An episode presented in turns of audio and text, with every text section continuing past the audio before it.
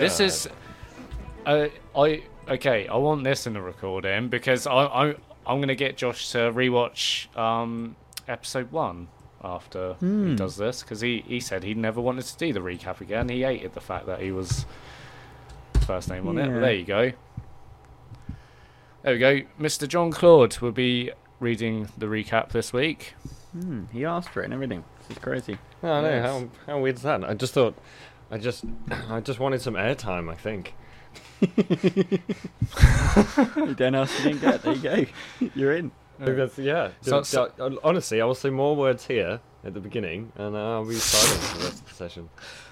Yeah, I think we had a comment saying is John Claude still in the podcast. So yeah, there we go. Ladies and gentlemen, without further ado, Jean Claude. Oh, man, I probably shouldn't have. I'm gonna fuck this up because I haven't had a chance to pre-read it or anything. And It's alright, that's me every week, mate. and after listening to the Ladies and gentlemen, without further ado, Jean Claude. In the last sessions, the Nine Hells Company licked their wounds in the safety of Sanctuary, finding themselves in a loose truce with Sigismund and Halazar, as they were summoned to a council by Elminster. All the leaders of every influential position of the Lord's Alliance convened at the table to discuss the coming war. After much back and forth in deciding what to do with the phylactery, Elminster decreed for everyone to set aside their differences, unify their forces, and venture to the Cloud Peaks to make a defense against the coming army of the dead. Shortly after, Gregory decided to leave behind his rivalry with Sigismund and requested aid from that guy, who's Laurel. I don't remember him. L'Oreal Uh, is a woman. She is the blonde lady. I don't remember. L'Oreal Silverhand. L'Oreal Silverhand. Larry, L'Oreal. Shortly after, Gregory decided to leave behind his rivalry with Sigismund and requested aid from Laeral to help unbind him from his entrapment with the devil, who currently held domain over him. Through a wish spell, Gregory successfully ascended to a higher consciousness, unbinding him from the Watcher's grip. We left off with the party as they took a long rest in the safety of Sanctuary before accompanying Elminster to Candlekeep. Thank you very much for that, Mr. John Claude. Um, so, as you all essentially retire to your rooms, as um, how you left off was you all decided you wanted to take a long rest before embarking anywhere, let alone accompanying El- Elminster or discovering how to destroy the phylactery, um, which you already know the method of. Um, as you retire back to your rooms, is there anything in particular anyone wants to do before they go to bed? I believe we ended last session with you going to bed and doing any of this, but if there's anything that has cropped up that you're like, oh, I would like to prepare this or I'd like to do this before I go to bed, um, say now or forever be at peace. So, Oliver, is there anything you think that we should be preparing or doing? I'm sorry, whose voice is that? I do not recognize that. Talking with God. Oh, Who's Zing. talking with God? Ben. Ben, fuck Ben. fuck. What's your name? what's your... I built that fire over there. Uh, yeah. Don't you bring my mother into this. yeah. No, no, no, I feel Um, like we've never prepared anything before going into a battle before. And we went shopping and everything, so I feel like we're quite prepared. You know, but then you start Yeah, saying it's- doubt by saying, oh, is there anything you guys want to prepare before going in? I think, hmm, there probably is something we should prepare, but it's not really how we do things, is it?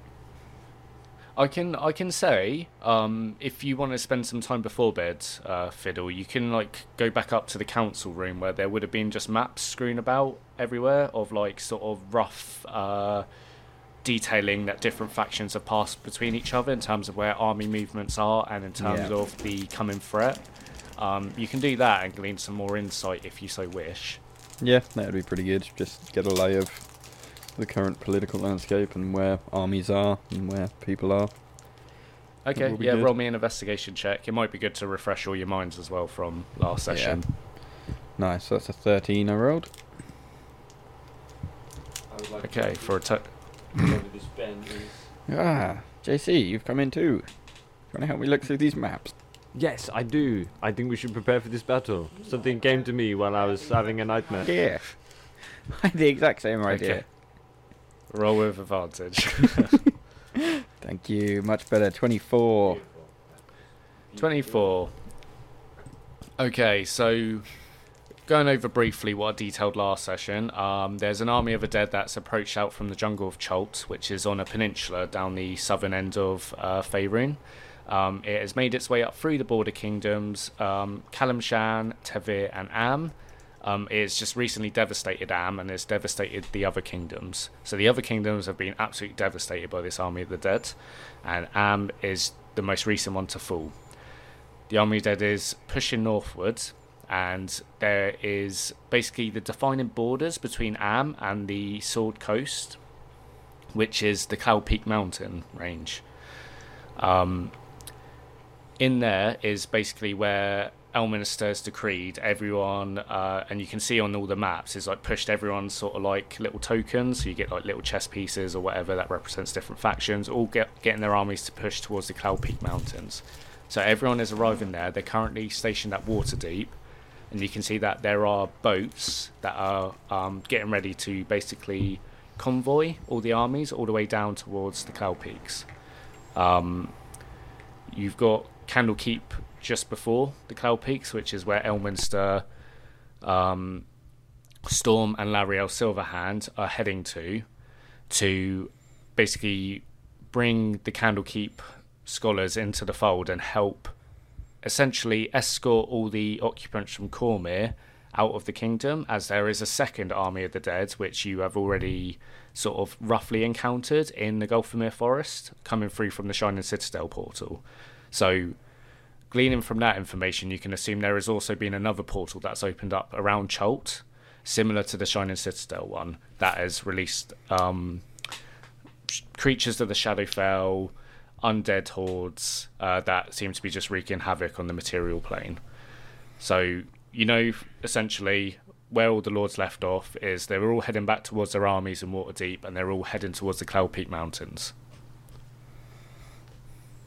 Beautiful. Good to know. So they're taking ships down. Are they like stopping at Candlekeep and walking the rest of the way? Yeah, uh, so that's essentially the plan: is um, to arrive at Candlekeep and then march the rest of the way. Um, some of them, uh, you can see there's some troop movements from like Elturgard, Yeah, Elturgard. El- probably in Baldur's Elturgard, and Baldur's Gate, who Yeah. will be marching. Scornubel. But yeah, Oh, the rest are a bit further around. So Silvery Moon, Waterdeep. Uh, you did have the other one. Waterdeep, Deep, Silvery Moon, and Neverwinter. They're all sort of um, arriving at Waterdeep and then taking the boats down. Beautiful. Beautiful.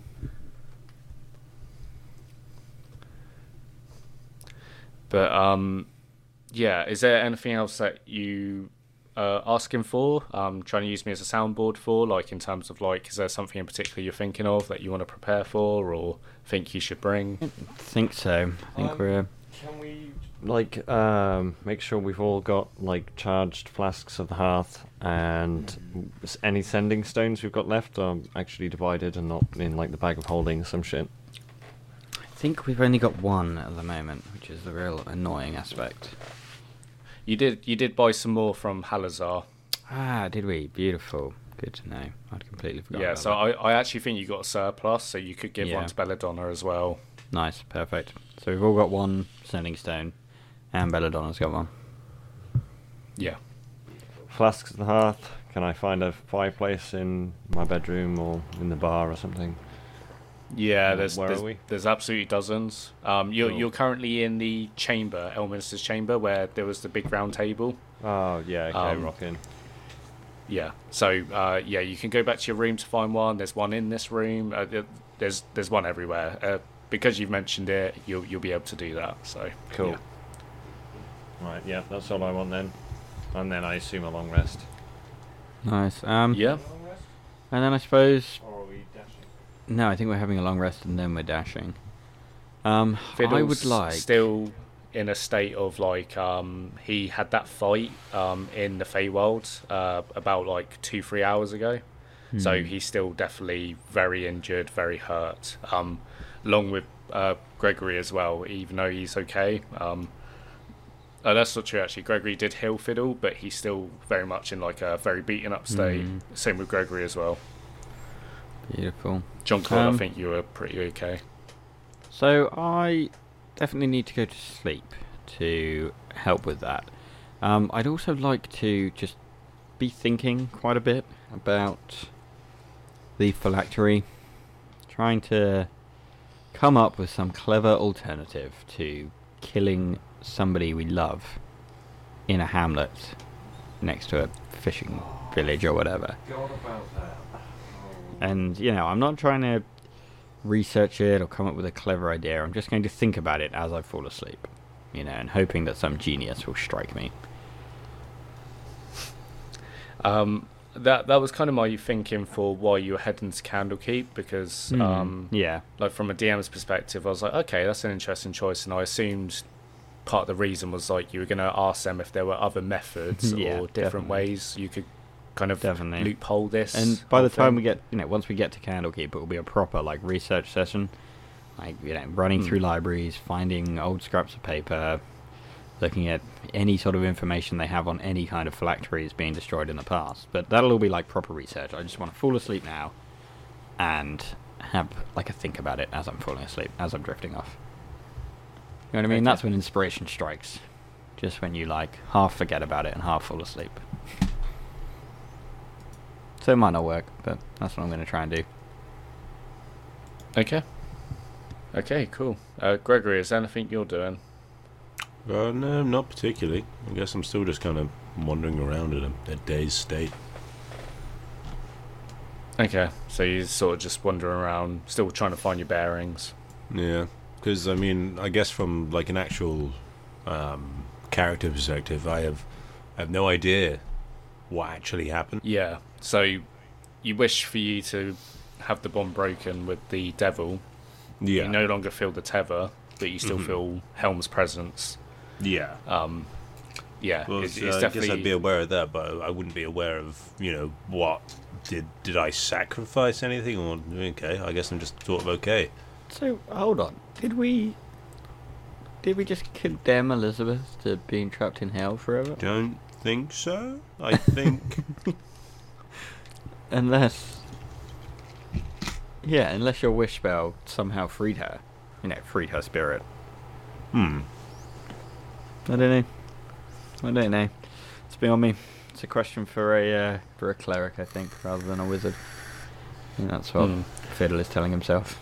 Is that? There's dunno. definitely there's There is a- definitely ways you could get answers to that um, Hmm. in game, like three different spells or mediums. Um, yeah, there's a couple ways you could get answers to that. Yeah, I'll think about that later. Maybe I'll do like a contact other plane and see if I can contact Elizabeth. That'd be quite interesting. Okay.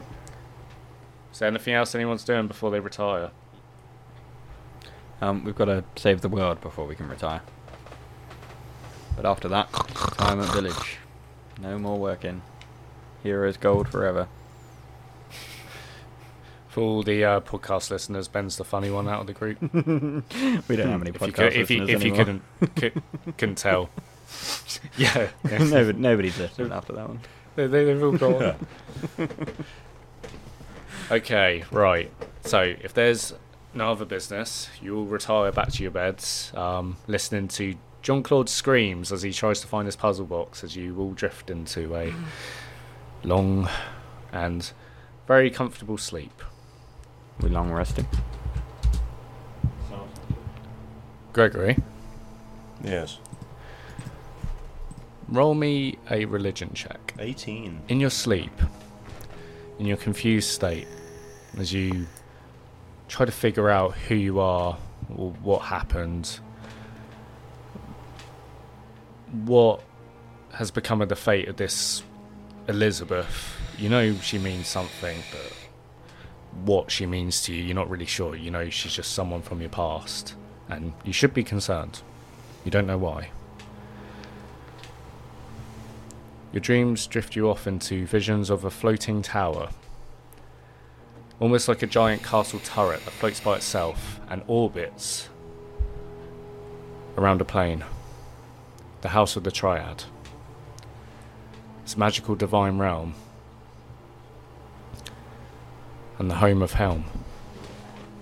The last time you were here, as you have arrived here once before, you arrived at the divine gates, but saw the whole divine realm set aflame by blue fire. This time, it's intact in all its radiant glory.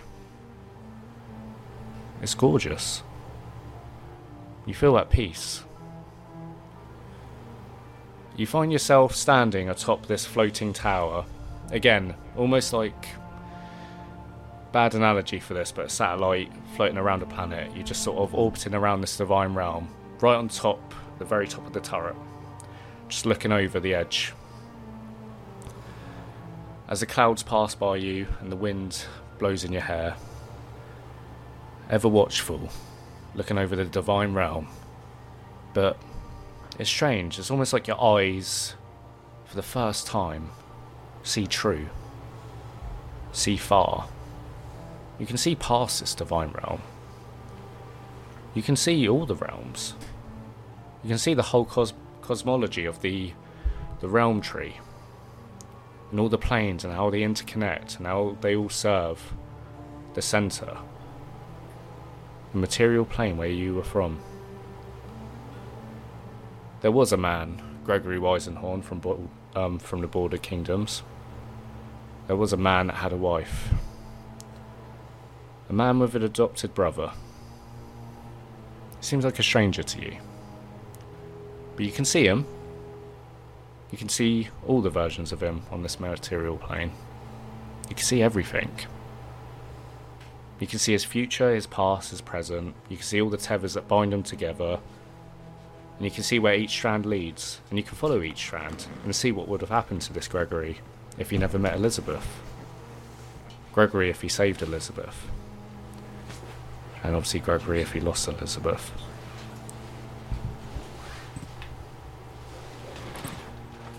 Is there anything you're thinking of at this time? Um, I don't know. I, I guess I'm just taking everything in. Just taking in the perspective of, you know, I can now see all of my mistakes, everything I could have done. And I suppose none of that matters anymore. You are as if born anew. You know, you're learning to walk again. hmm You've got all these new different lamps. Again, you know it's a dream. You know this realm is on blue flame. Uh, on blue flame, it is on fire. hmm This is a dream. Like this isn't the realm it should be. At the same time, it just feels so vivid. Yeah. Feed me. Echoes across the realm.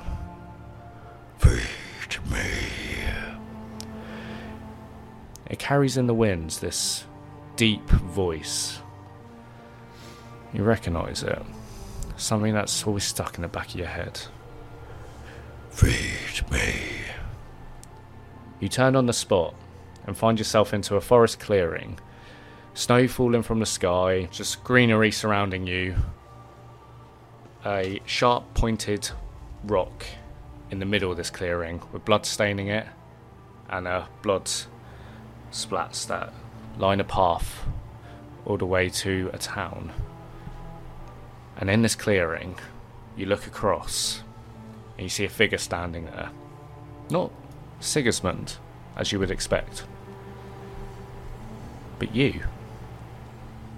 You look down, you see your, yourself again, Gregory Weisenhorn, and you look across the clearing and you see Gregory Weisenhorn.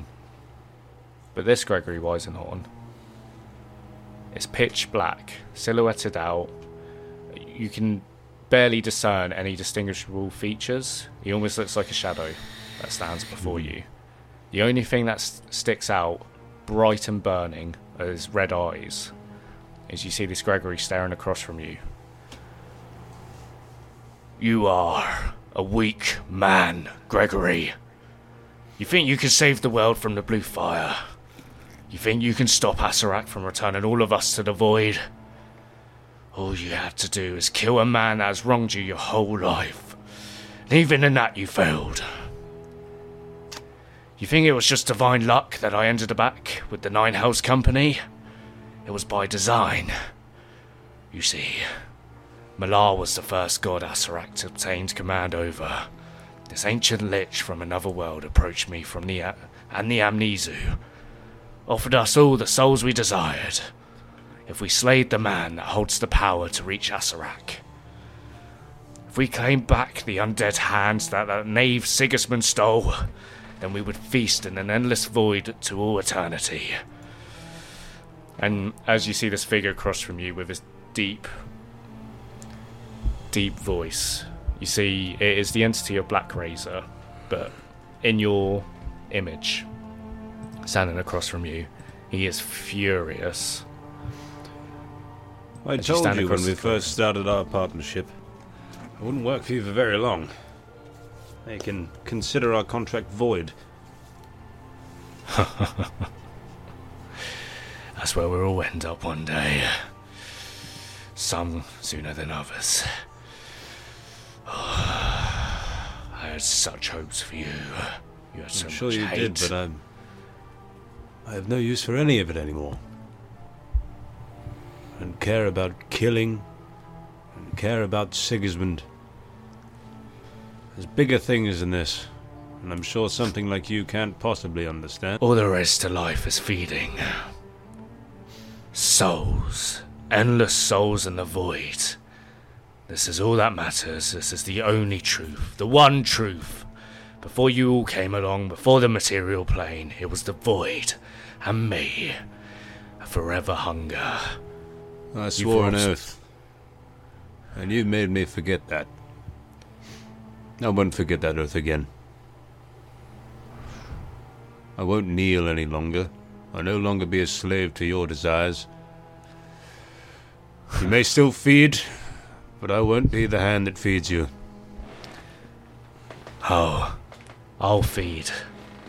I'll have to settle for the soul of a man who fancies himself a god. And you see the silhouetted shadow of Gregory Weisenhorn pulls Black Razor out from his back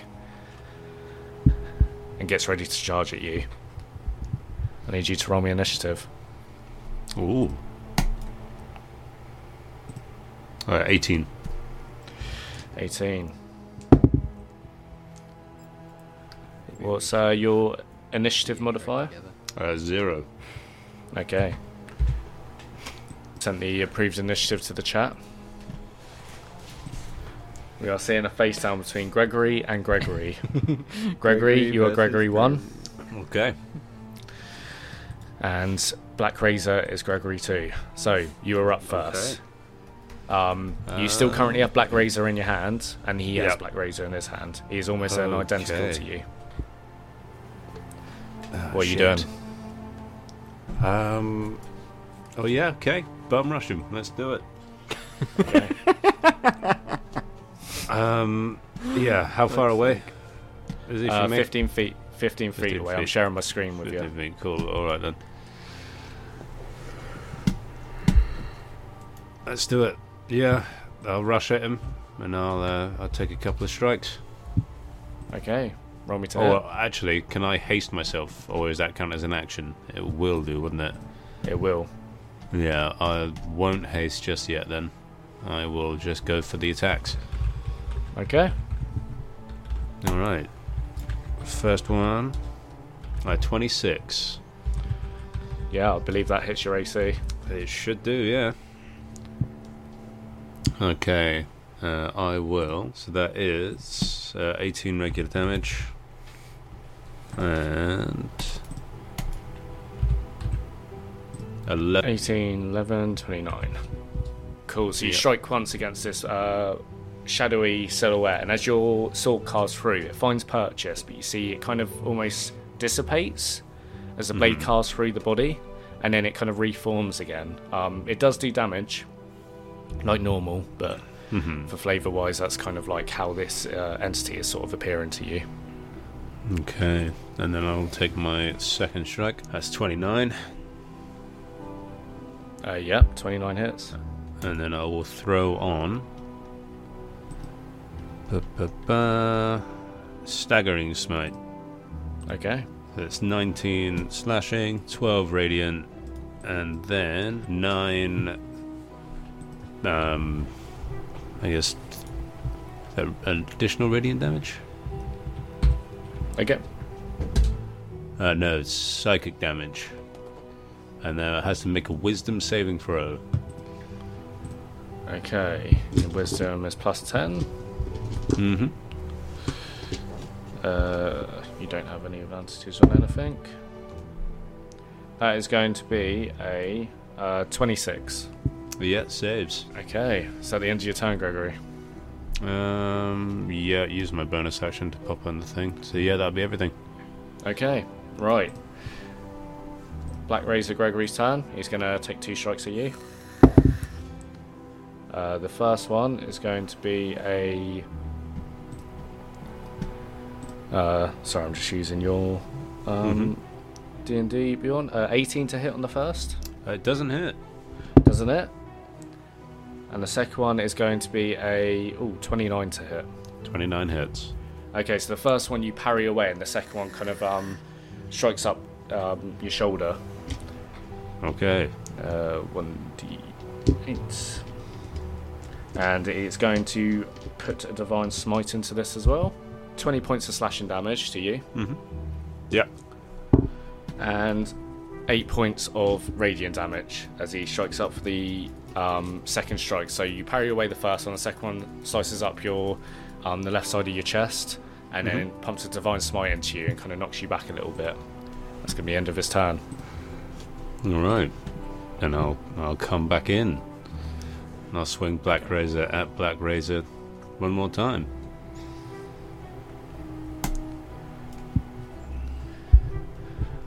Twenty-two. That should just hit. Yeah, twenty-two just hits.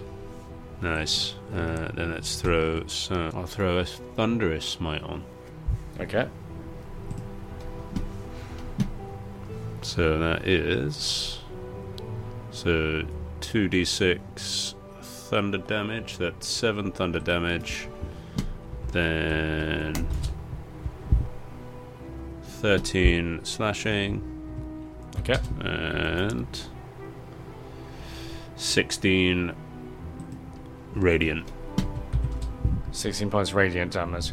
Mm-hmm. And Another then- like quake across the forest. that loud crash. Now needs to succeed on a strength check or be pushed back 10 feet and knocked prone. Okay. That is going to be a uh, 16. Uh, yeah, so the stave is 16, so I assume he makes it. Okay. Yeah, yeah. So just makes it. You go to Yeah. launch him back, and he manages on his tiptoes just to steady himself.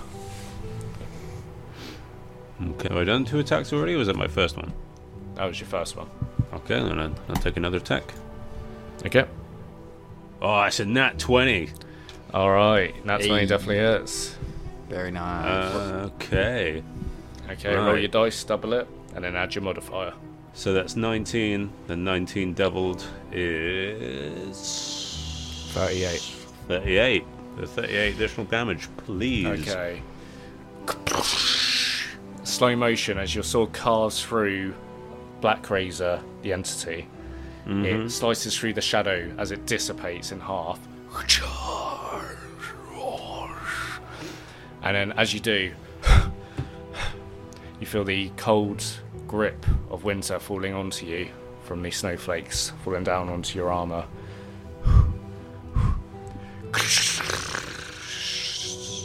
You see a portal open up behind you, made of blue flame, ushering you fr- to enter. I told you you'd answer to me one day. And then, uh, yeah, I guess I go through the portal. Okay. You end up onto a floating tower orbiting around the House of the Triad. You launch through the portal, and you see Black Razor standing there once again. Fully formed and ready to fight you again. Roll me initiative. Okay. Oh, that's a, that's a nat one. Oh dear.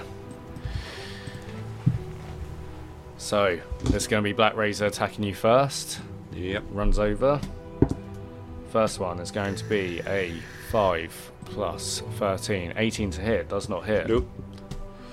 Second one is going to be a 9 plus 13. 22 to hit. Was that 23? Uh, 9 plus 13. 22. Oh, 22 is my armor class, so it just hits. Okay. So that is going to be um, 18 points of slashing damage, and is going to put two points of divine smite into. Uh, sorry, a divine smite into it. 12 points of damage as um, you go kind of flying up in the air before landing back down. As the tower itself, as you land, almost kind of pivots, like your weight is enough to shift this gigantic castle turret that floats around this divine realm. Yeah.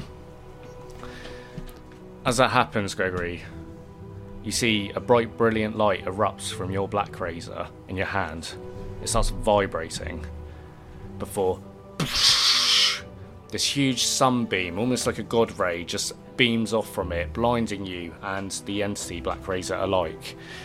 You have to shield your eyes as you see it quakes through the divine realm. and after a long moment, your eyes come back to you, your vision. You look down, and you see in place a Black Razor in your hand, well, you can describe what the weapon is that you're holding. uh, okay, so yeah, essentially it's the complete antithesis of what Black Razor is. So instead of a black obsidian sword, it's now a um, a glowing beam of light. Um, yeah, the hilt is is fancy. It's a fancy hilt. I don't know, Ollie. I hadn't prepared for this. yeah, I, I, I think I think you just your first sentence pretty much sums it up. It's the Yeah. yeah, it's the it's the night and day. It's the it's the day version of Black Razor, um, ca- called Lightbringer, a divine sword for a divine being. Lightbringer. as it now holds in front of you, and as you move the sword, Gregory, you feel the tower move with the sword, almost like a control rod. It pivots with you. You feel the tower. It is in your control. I am the tower. Okay, it's your turn. What are you doing? Um, okay, I'll charge him with a Lightbringer. All right. Roll me to hit. Um, 19 doesn't hit. Damn. 19 doesn't hit. This sword sucks. See, Black Razor in your moniker. Next over to you, sir. Uh, then I'll take another attack. Uh, that's a 30. yeah, 30 definitely hits. So 15 regular damage plus um, 12 additional radiant.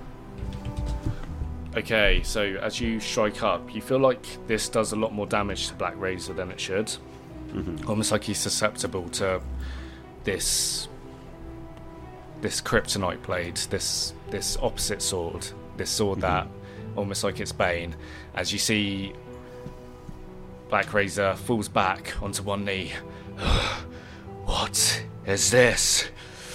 And you see it's, it's very weird seeing yourself, you know, gritting your teeth in this kind of evil form. Um, you see his face, there's almost like these horns protruding around to kind of form a crown, a bit like um, the Night King sort of version. Um, yeah, a lot more of like an evil looking Gregory in front of you. Uh, is that the end of your turn?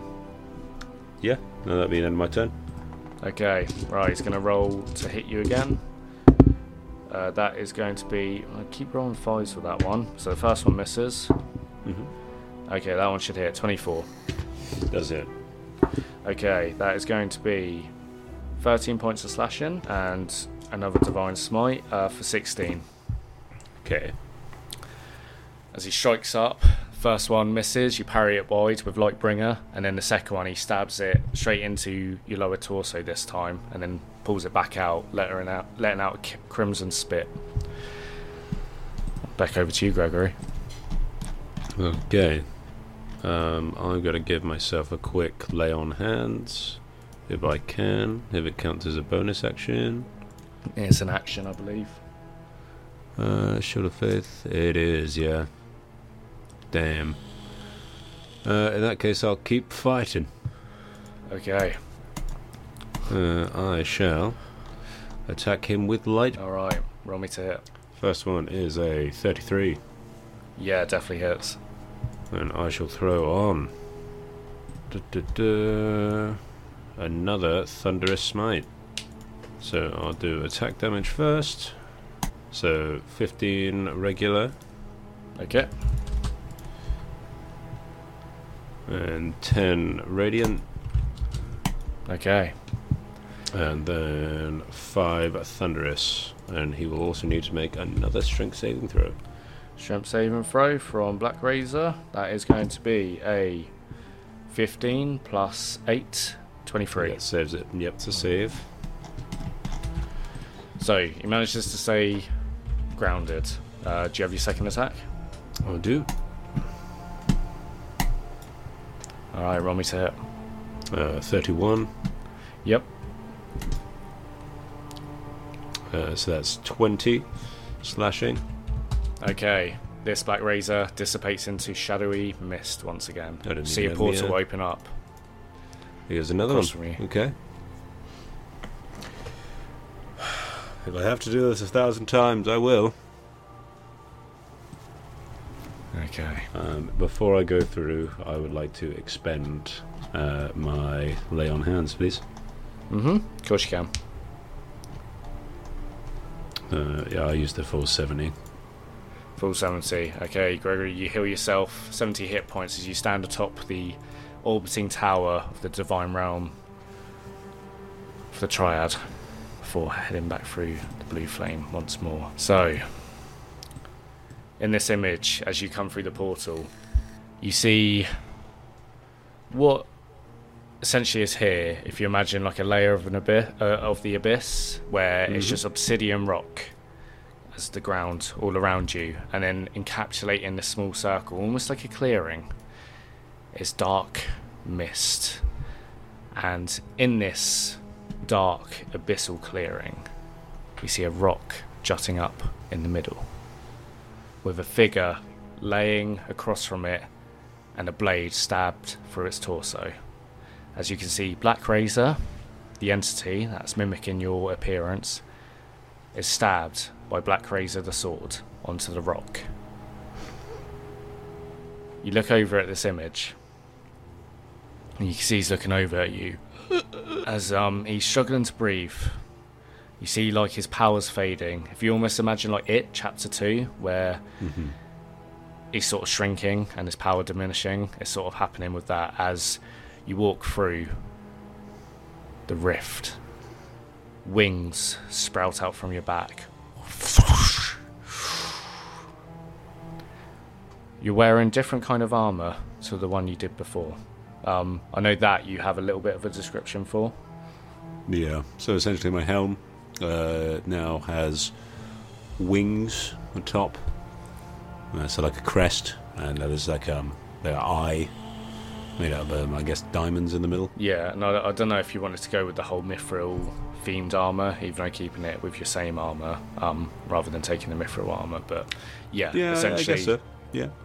yeah, he's looking a bit more angelic. I guess is a good word to encapsulate it. As you see this deformed, decrepit, and evil version of yourself stabbed up against a rock as it looks over to you with its red eyes and raises a hand, reaching out for help. Gregory, uh, please. We can achieve so much more. No, we can't. Not anymore. I still offer you hope. I, yeah, I take a step closer while I get up to the rock. Okay. Uh, yeah, I'll draw Lightbringer. Okay. I offer you redemption. And I plunge uh, Lightbringer down into my chest. Well, Shadow Gregory's chest. Yeah, I'll say that hit. It, it'll hit. It's, it's an easy enough target. He's not moving. Mhm. He's stuck on the spot. You stab it through the shadow Gregory's chest.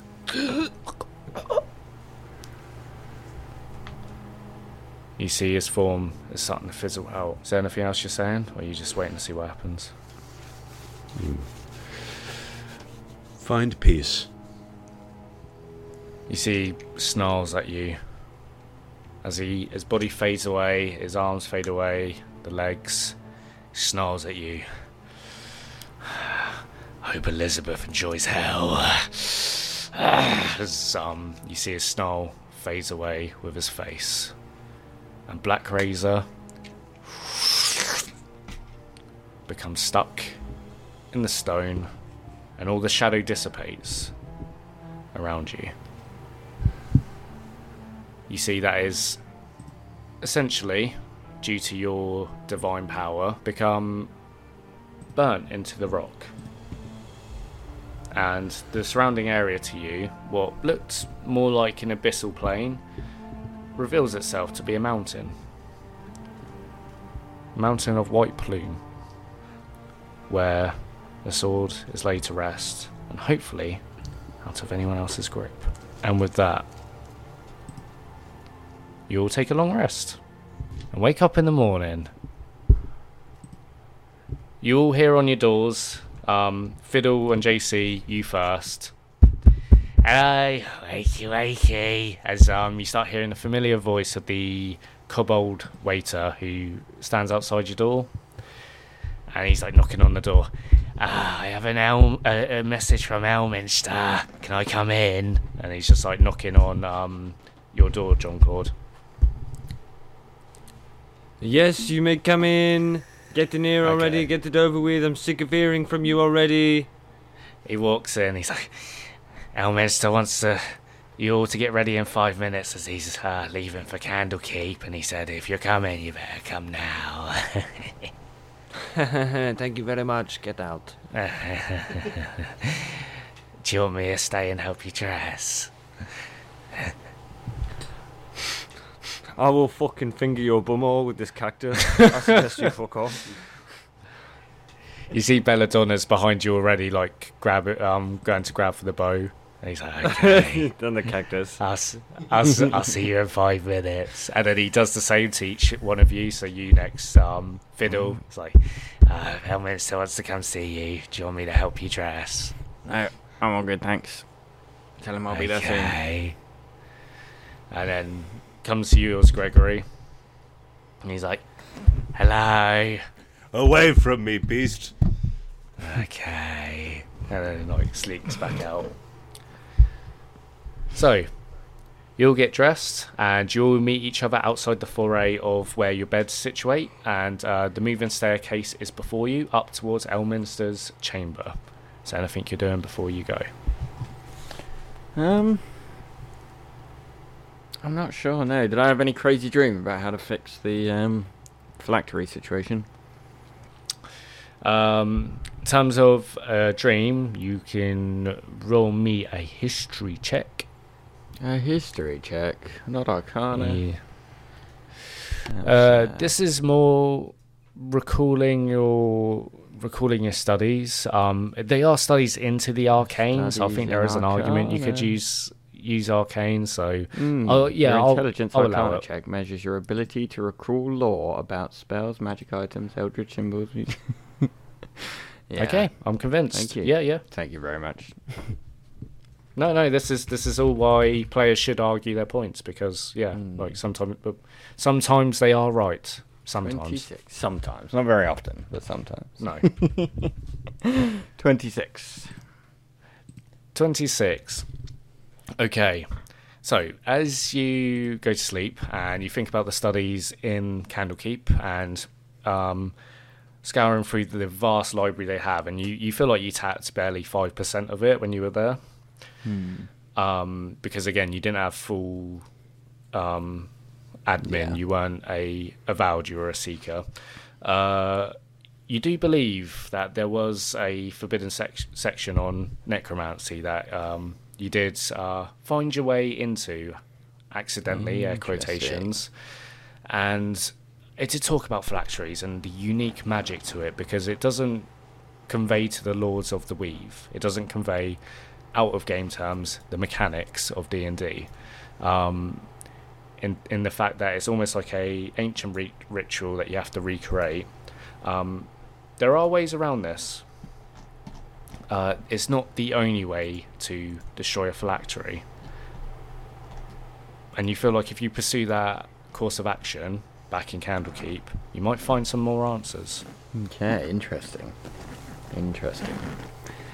So I need to think of some other clever way to do this, and hopefully there will be some help in Candlekeep, because it doesn't convey to the rules of D&D, which in Universe means it doesn't convey to the rules of the Weave.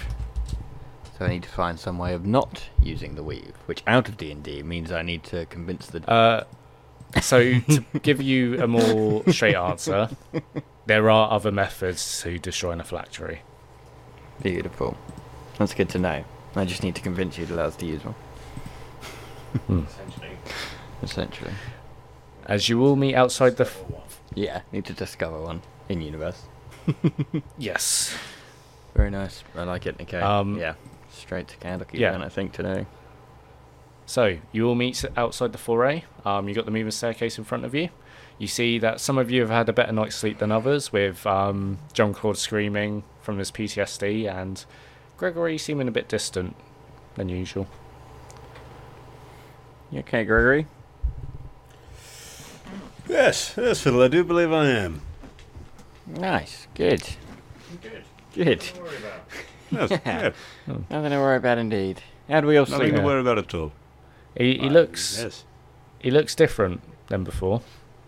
And the main thing that you notice, Fiddle, is where the fuck's Black Razor? He's got a different sword on now Hmm. and different armor.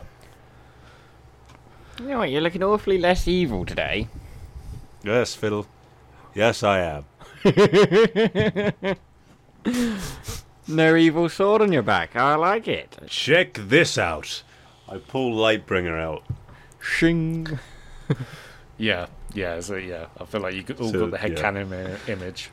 Yeah, to the chorus of angelic singing. Yeah, yeah.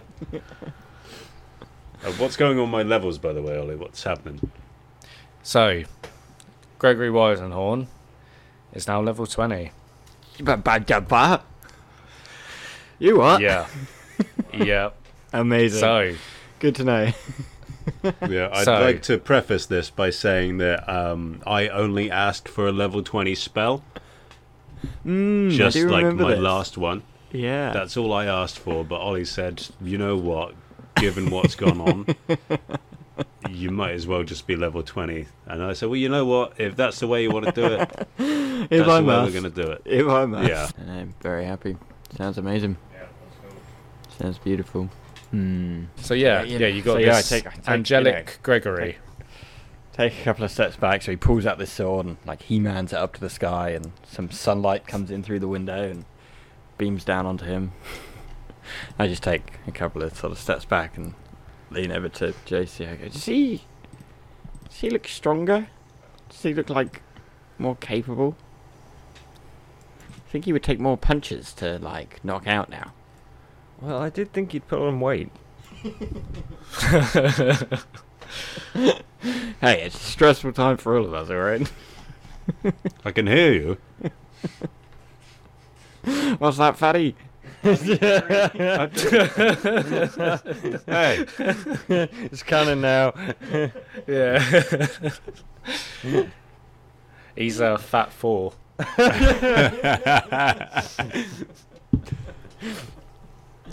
I'm still worthy. That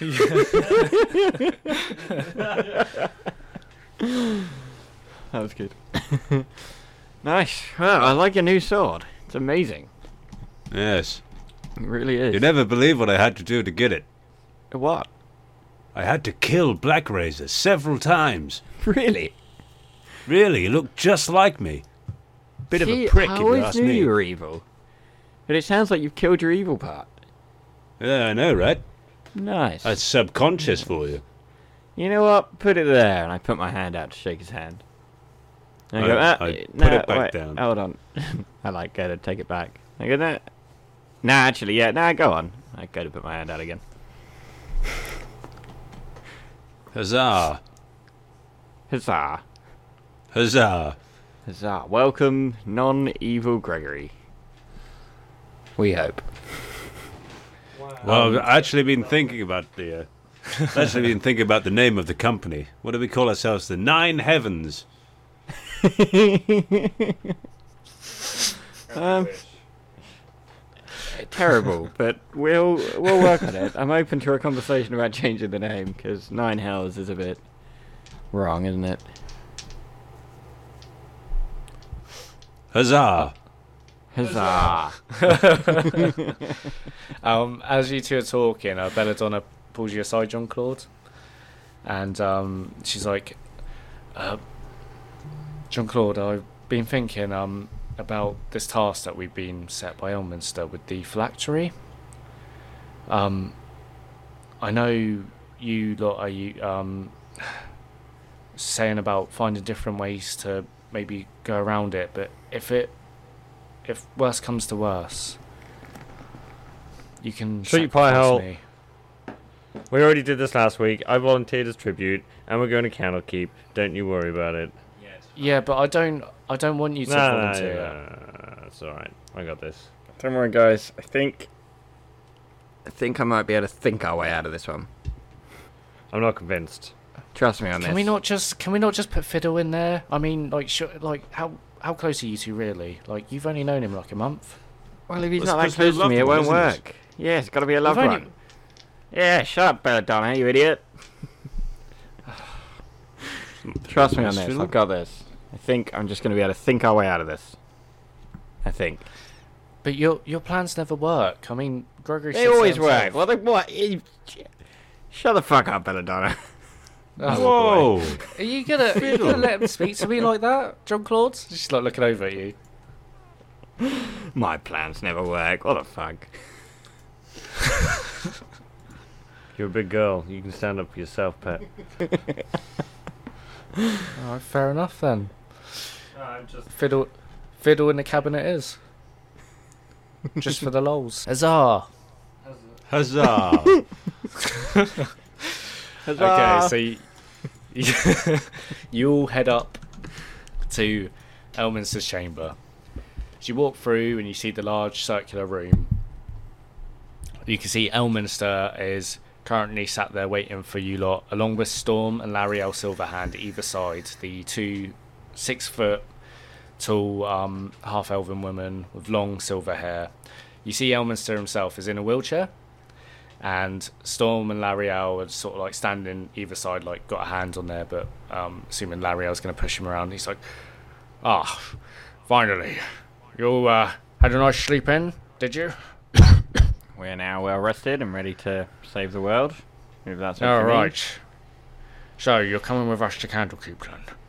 Well, that was the plan, but I think um, I think Belladonna set you a knows, knows best. I think she she might have to come up with the plan this time. Isn't that right, Belladonna? She's looking over at you and she's like, Got, got a Uh, problem with this plan? "No, it's a good plan." Thank you. You see, um, Elmer's just looking around. He's like, right. Stay close. Don't slow us down. We are short on time. I have set you a task and I expect you to fully see it out. We need all of us to pull together now. And you see, um, he starts like um, wheeling with Laeral behind him towards the room to the left, which leads to all the teleportation circles with Storm trailing behind and ushering for you lot to join him. Sounds good. Are we So- are we going to Candlekeep? Yeah. Sorry? Are we going to Candlekeep, Elminster? Yes. Uh, oh, yep. Uh, sorry. Yes, yes. That's exactly where we're going now. Good, good, perfect. And away. And away.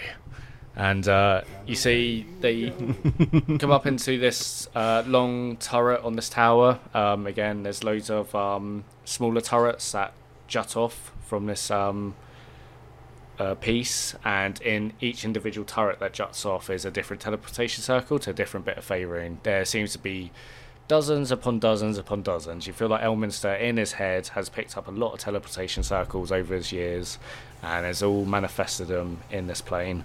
Um, There's absolutely uh, there's there's towers that lead off to places that are completely irrelevant. It's like a teleportation circle that is about two minutes walk away from the other one, but there there, are absolutely loads. It's this whole catalogue that seems to be just laid out for all to bear, and it leads to the one Candlekeep. and Candlekeep only has one turret that juts off, which is to the House of the Avowed, I believe, or the Pillars of Pedagogy. That one. Uh, that is the one where you all went into the teleportation circle and went over to Cormyr. He leads through, and then, assuming the rest of you come through, he lights up the glyphs, and you all travel to Candlekeep. No, so not even So- Elminster can teleport into Candlekeep proper. Hmm. So, for all the listeners um, listening, uh, the references I've used for Candlekeep um, is all in the DMs Guild, and I highly recommend them. Um, we did like a short little adventure here. Um, there was a lot more to do um, with my party, but we had a little bit of an adventure here, and there was very little on Candlekeep, even in Candlekeep Mysteries, in terms of the inner ward. So I really recommend these resources, which is Candlekeep Confidential on the DMs Guild by Wizard Sleeve Studios, and Candlekeep Codex, which is Xango Games. Sorry if I butcher that.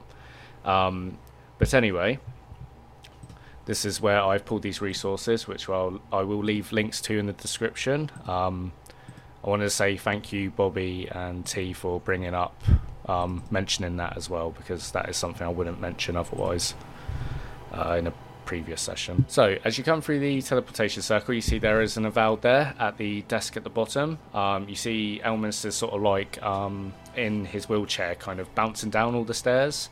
Uh, he's having a rough time of it, constantly cough- coughing and spluttering. Before you head out into the court of air, there is nor a tree nor a well that decorates this wide stone courtyard. You see people dressed in black robes of various different races walking in small groups across the courtyard, similar to school kids hanging out during their break. You see other small groups, people wearing brown robes, seemingly more vigilant and keeping an eye on all the black robed individuals, seeming like the teachers of this courtyard. The tall stone walls that form this uh, area reach around to the other side of the corner next area of Candlekeep. So there seems to be one of two courtyards. There is a closed giant emerald door that bars the way to that other courtyard as you head over towards the emerald door. The emerald door is the main point of entry to the inner ward and sits on the western wall. It's 15 foot tall and made of translucent dark green stone that shimmers with an inner light. Uh, with this, I'm going to have Fiddle and anyone else that is proficient in arcane roll me just an arcane uh, arcana check. That one. That one. Okay. Um, assuming no one else is proficient, um, yeah, you know there's lots of wards Got on a this plus door. One, oh, I'll take a, I'll take a roll. Are you proficient That's in it. it? Uh, I don't no, think he is. but no. I got There- then- 19. Then I'll, I'll say I feel bad. That's a good roll as well. Um, Yeah, it is. yeah, the proficiency and expertise is um, what I'm trying to implement is sort of like your passive. So in terms of your passive perception and investigation, this is just stuff your character would look for in a day to day. Um, That check would have been specifically for Fiddle or anyone else of the arcane to actually detect what kind of spells are on the door. I mean, if we're looking at my passive Um, arcana, it would be a 26. What do you mean your passive arcana? Well, your passive is like 10 plus whatever your modifier is, right? Y- y- well, yeah, but it's um, it's not like the free given. Yeah, no, I Um, get it. Yeah, there, there's lots of wards on here. Um, Gregory's Well, like, oh, oh yeah, I see lots of wards. Yeah. You rolled a nat one, but I mean, it wasn't for like anything else really, though, was it? You, had, you still had your modifier, which brought it up to 17. Hmm. Yeah, but nat one's a nat one. Ollie runs it. Nat one's a Ollie nat runs the one. games as a nat one as a nat one. But yeah, one's you are nat right. One. Rules as written, it'd be a Yeah. 17. But I like the I like the nat one as a nat one because it means Yeah. that a nat 20 is always a nat 20, which yeah, is quite and nice you, as you always have a chance to succeed, even if it's something that's unreachable to succeed, Yeah. which is the main reason why I, I do that rule. Um, uh, anyway, uh, in front of the Emerald Door is Gate Warden Zerus, which, um, to jog your memories, I'll send the photo aid over, but it's a tall tiefling male uh, with uh, long curved horns, uh, long black robe, and a staff. He's got glazed over white eyes. Uh, if you picture Heimdall from the uh, Thor films, uh, sort of similar to those themes. As um, yeah, Tiefling male, white eyes, long black cloak. Uh, the keeper uses runners to find seekers lodging at the house of rest and places a study at the pillars of pedagogy for messages back and forth, uh, which is information you lot already know. As you walk behind Elminster in his wheelchair, and his wheelchair is causing an absolute ruckus in this courtyard as the wheels roll over the stones, creating tons of noise before it stops steady in front of Gate Warden Xeris. As you see, not even acknowledging him at first as he approaches before looking down. Ah, Elminster. How long's it been? He sees looking around, I have no time for this, Sheriff. Stand aside, let us through. You see Xeris looks round at the rest of you and then looks back at Elminster. He's like, Are you all looking for passage into the inner ward? And you see Elminster's like, Oh, for God's sake. Yes, man, obviously. Now move aside, there's time is short. And you see he's looking around, he's like, Do you have a pass? Do all of you have a pass? You see Elminster's like um, massaging his nose, he's like, No, I do not have a pass. I sent a letter to Alustriel, who is here in the inner ward, just past those bloody walls. If you just go and get her, and you see Xeris just cuts him off straight away, and he's like, If you do not have a pass, you cannot enter um, across the Emerald Door. We do not Okay, make he- exceptions, even for you, Elminster. Um, You see he's looking around, do, like- does does Elmin, does Candlekeep let us in if we have a book that they don't have? Is that still a? Is that the rule originally, or do you need a pass specifically? I You see remember reading Xeris in looks like- something that you could, you know, if you give them a book that they don't have their in their library, they let you in. Shouldn't have a pass? When I've been here? Um, So I you- you have you- been in? No, I had a pass, but I needed to get it like renewed, and it only lasted like seven days or whatever. So, um, essentially, how this works, um, because obviously it's been a while since we've been back here anyway. Uh, to get into the Court of Air, which is the first area you're in, and to become a Seeker, is a book to get through the first gate, but to get through the Emerald Door, you have to be an Avowed, or you have to be um, sponsored by an Avowed, and it lets you in for a 10 day. Um, but essentially, all seekers stay in the Court of Air. There are lodgings in there, there are study areas, but if you want to get a book from the library, you have to get a uh, an avowed to go through the Emerald Door for you and bring it out. yeah. Um, is is very is very much just one of those very RC rules. As you know, you have to follow the rules. You, there's no exceptions for people, and you can see Elminster's definitely um, fallen into a trap you lot did um, last time with um, Gate Warden Xeris, and you see this uh, tiefling female run up, who you will recognise as a old Lildani, Hey, Ildani. I recognize who you. Fiddle you recognise, and she's like, "Oh, hello. Hello. Do you remember when we were supposed to meet?" Um. of course I do. I never forget anything. Unfortunately, I've been uh, saving the world. Is that you that heard right? of Acererak? You heard of the army of the undead? Amn's just fallen. Yeah, you heard about the forbidden book that I took out the library to get for you, only for Yep. you to not meet me. What do you mean? You asked me to go get a book from the library. I went and got the book. Yeah. I went to the meeting place where you asked me to meet you, the Alcaster. you weren't there. The Alcaster? No, the other one. Ah. I see. I see. I do remember. Mm. Yes, of course I remember.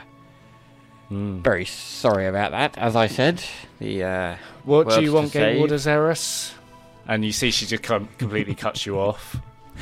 Um, and you see he's like, Lil Darnay, can you please run a message to Alustriel Silverhands that Elminster and his companions are seeking entry through the Emerald Door? And she's like, right away. And she gives you one like last like kind of snarl fiddle before going through the Emerald Door. Um, oh, just quickly, Yes. uh, What? I want to make I want to make it up to you. Um, here, and I hand her Acererak's spellbook. You see her eyes glow up. Are you serious? I, I'm serious. This is more important than anybody. We are here to literally save the world. Please help us. with whatever you can. I want to make this right, so this is yours now. Roll persuasion By check the way, Fiddle, advantage. he's a tripod.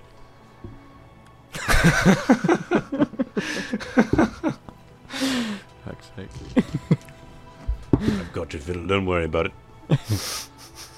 Yay. It's uh, 23. 23. Uh, as she goes to go through the door, and you notice as she goes to enter the door, the door that's semi translucent almost becomes um, completely transparent. There's just the outlines of the door that kind of remain, and a green hue that kind of uh, lines the edges of the gap. And then she steps away, and the door kind of um, reverts back into its uh, semi translucent form before she walks back down the steps, past Gate Gatewarder Xeris towards you, Fiddle. Takes the book, looks you up and down, and looks over at Gregory, and she's like, "Is that true?" Oh, completely. Look at me. Would I lie? No. She looks over at you, Fiddle, looks you up and down once more. She's like, "We can talk," and then she walks around and goes to walk back through the emerald door and disappears. Pretty good being a god. Pretty good. You're not a god. Pretty good. You're like a champion of god, or like a part of a god. You see, you At see, best. Elminster looks over his shoulder up at you, Gregory. And he's like, "All right, pipe down, mate. We're all. You've got three Trojans and Mystra here, so you know." not- Yeah, but how many Chesons of Helm are there? Just the one. Okay. All right, it's just going to be a long wait. Can I say except you're welcome? so, you're essentially waiting outside in the court of air for an hour to get some word back. So, if there's anything you want to do in the downtime, or we can skip ahead the hour. Um. Okay. Right. After an hour, you see Avowed, Avowed little Darnie come back through the emerald door, and following her uh, is this half-elven female six foot in stature, long silver hair that falls down past to her thighs, um, wearing long robes, and is uh, carrying a staff to her side. You feel like you're seeing deja vu or something as you look to the two twin sisters and look over, and there's a third. And you're like, what the fuck is going on? There's a, they, they all have this. They all have distinguishable features, but they all look the same. They all have the long silver hair. They all have the beautiful high cheekbones, the uh, chiseled jaw, the long slender figure, um, very tall, um, and all seem to be arcane, um, uh, have some sort of arcane ability. As um, this uh, third sister comes through as Alustriel Silverhand.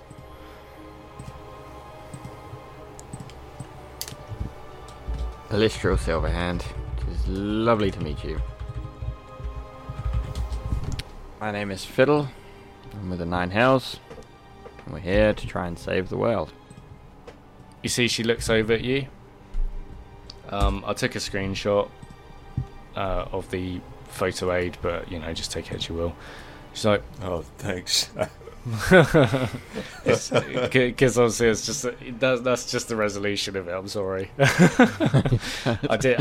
I, I thought I thought the photo was a, a, a Discord friendly photo. I was wrong. Um, Yeah, it works.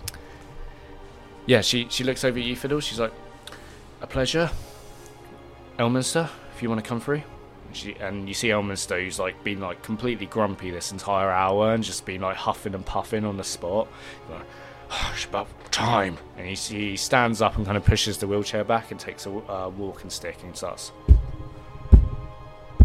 Um, sort of like not- walking up past Gate Warden Zeros, who kind of just looks over emotionless at um, Elminster, as Elminster looks up at him and sticks his tongue out at Zeros before walking past. Very childish um, as he walks past.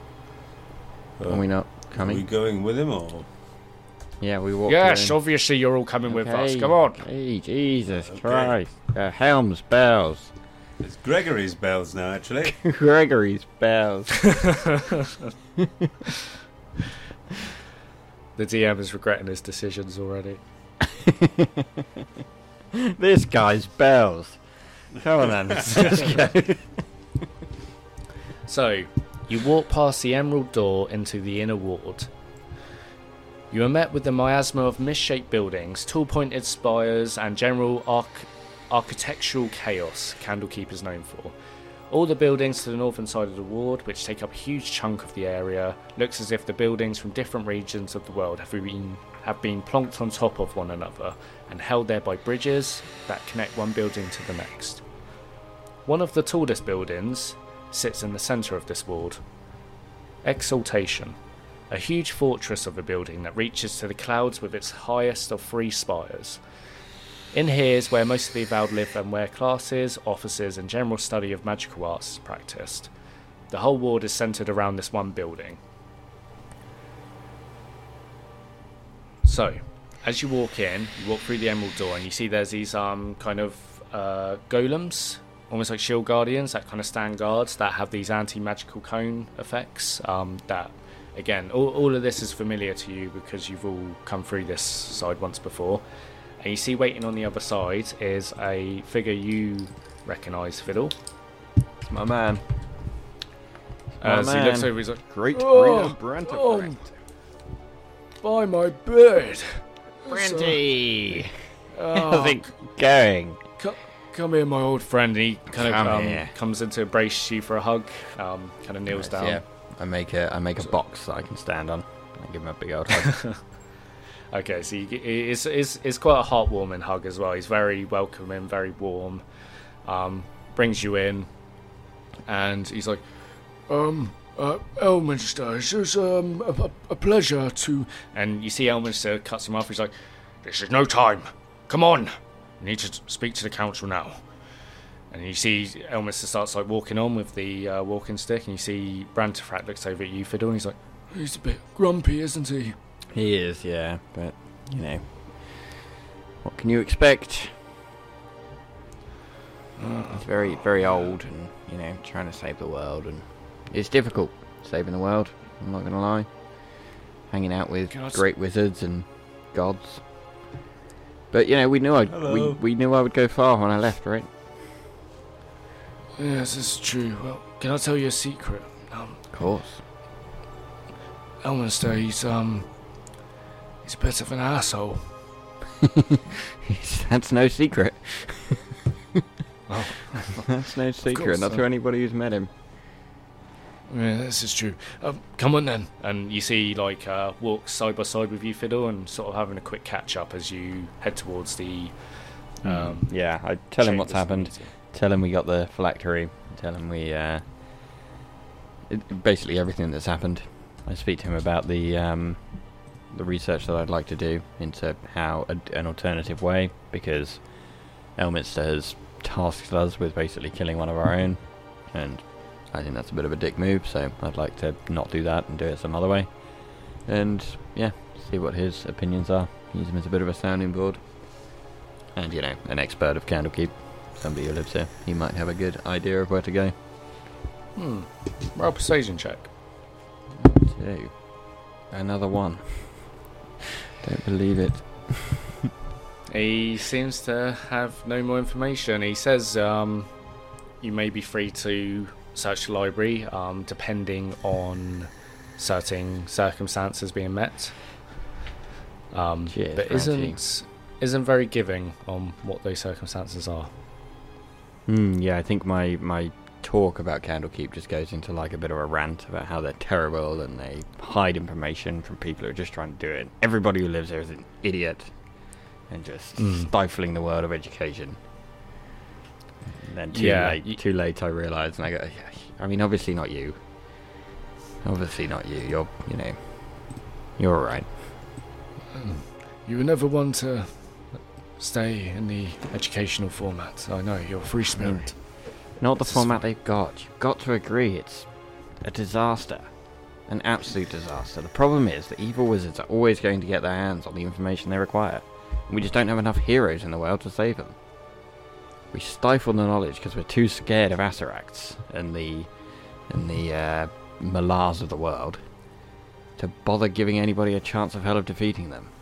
We have the information here to defeat him, and we just we don't bother. We lock it away. Too scared for our own good. You may be right, my old friend. but a lot of people have a lot of conflicting opinions, and we have to come to one consensus, and it might not be the one we like, but it's the one that keeps us alive, keeps our history alive. Yeah. I'm sorry for insulting your home and insulting your way of life. We're okay, right? Of course we are. You are a friend. You're always welcome.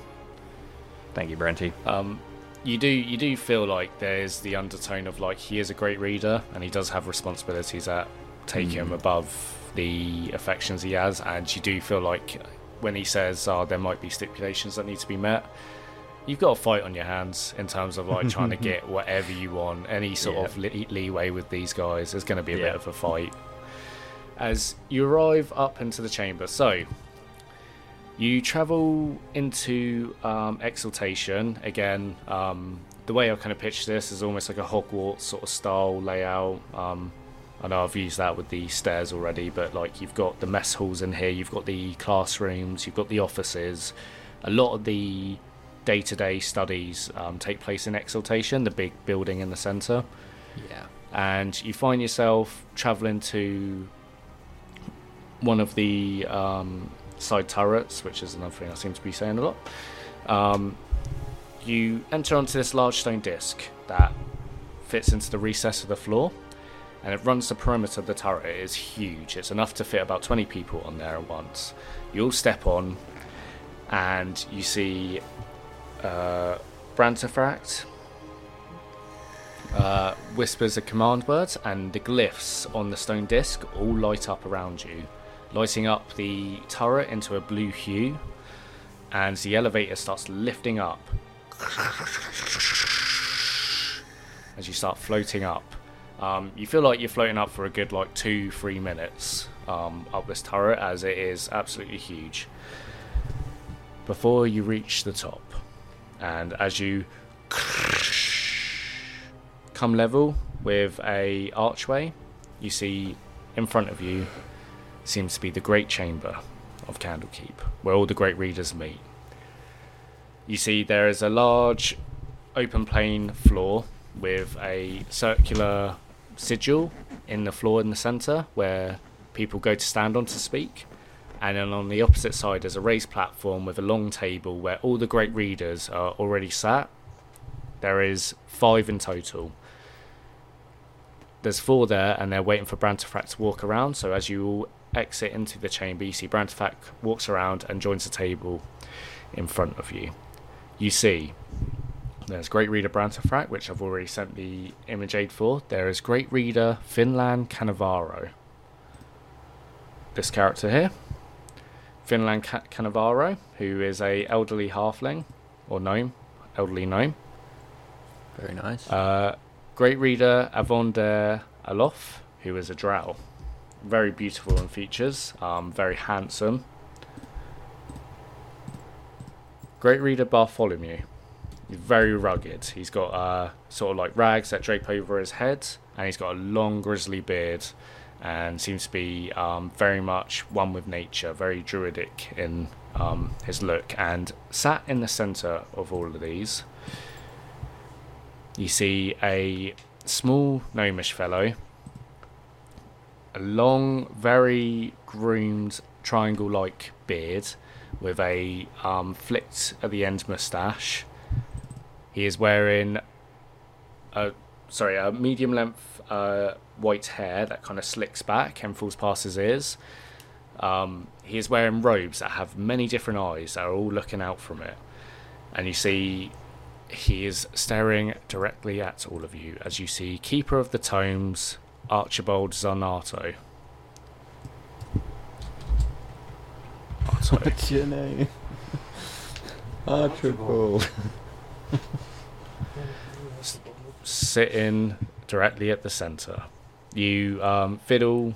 Uh, actually, I'll have all of you roll me a history check because this is a new scene, so it's the passive. Right, it's 23. 23, 17. 17, 19. 19. So all of you recognise this. This is Keeper of the Tomes is the highest honour in Candlekeep. He is essentially the one that runs the day to day. You've got the great readers underneath him, who serve as the council. Um, sorry, he doesn't work with the day to day, but he does all the major decisions and is sort of like the head. Um, if you get uh, take like the College of Winterhold for example, and um, uh, the Archmage, uh, sort of that position, and then you've got the great readers underneath him, which is all of them that I mentioned previously, who run the day to day, all in different sections of study. But he is the main figurehead for Candlekeep. As you see him sat there with all these stairs, and it's a very hostile environment. It feels very cold in here, and it feels very quiet. And um, again, as I mentioned the fiddle before, seems like you have a fight in your hand. As Elminster walks in, his walking stick echoing across the chamber, walking forward. And he looks over at the rest of you, the Nine Hells. He's like, Well, uh, I've come here to ask for aid, so if any of you want to intervene at any point, if you feel like the conversation is going south, feel free to. We've uh, going to take a lot to sway these lot, especially that Archibald. He's uh, more stubborn than I am. As um, he walks over,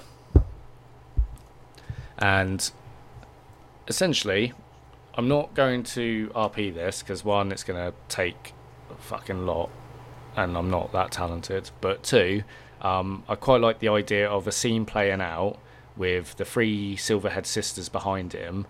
You've got Archibald, who is this equally arrogant, elderly wizard, basically trading jibes, trying to one up each other with Elminster. And Elminster, in this conversation, is basically saying, You need to bring your mages into the fold, you need to help us. Um, basically do an extraction mission with Cormyr to bring all the knights over um, to help with the coming fight. We need the mages. Without them, we can't get the Purple Dragon Knights over. And with Archibald saying, you know, why should we? We need to protect the books. Um, the army of the dead is on our doorstep. If they do get past the defences, you know, they could attack Candlekeep and they need to be there. La da da da da. So that's sort of the scene coming out, and it's coming to a stalemate, the debate, as you three are kind of, well, sorry, you four with Belladonna are standing at the edge of the chamber, watching this unfold. What are you all doing? Well, this doesn't seem to be going anywhere fast, does it? No, it doesn't. It doesn't. I cast mass suggestion. no, I don't. and a fireball lands on your nose. I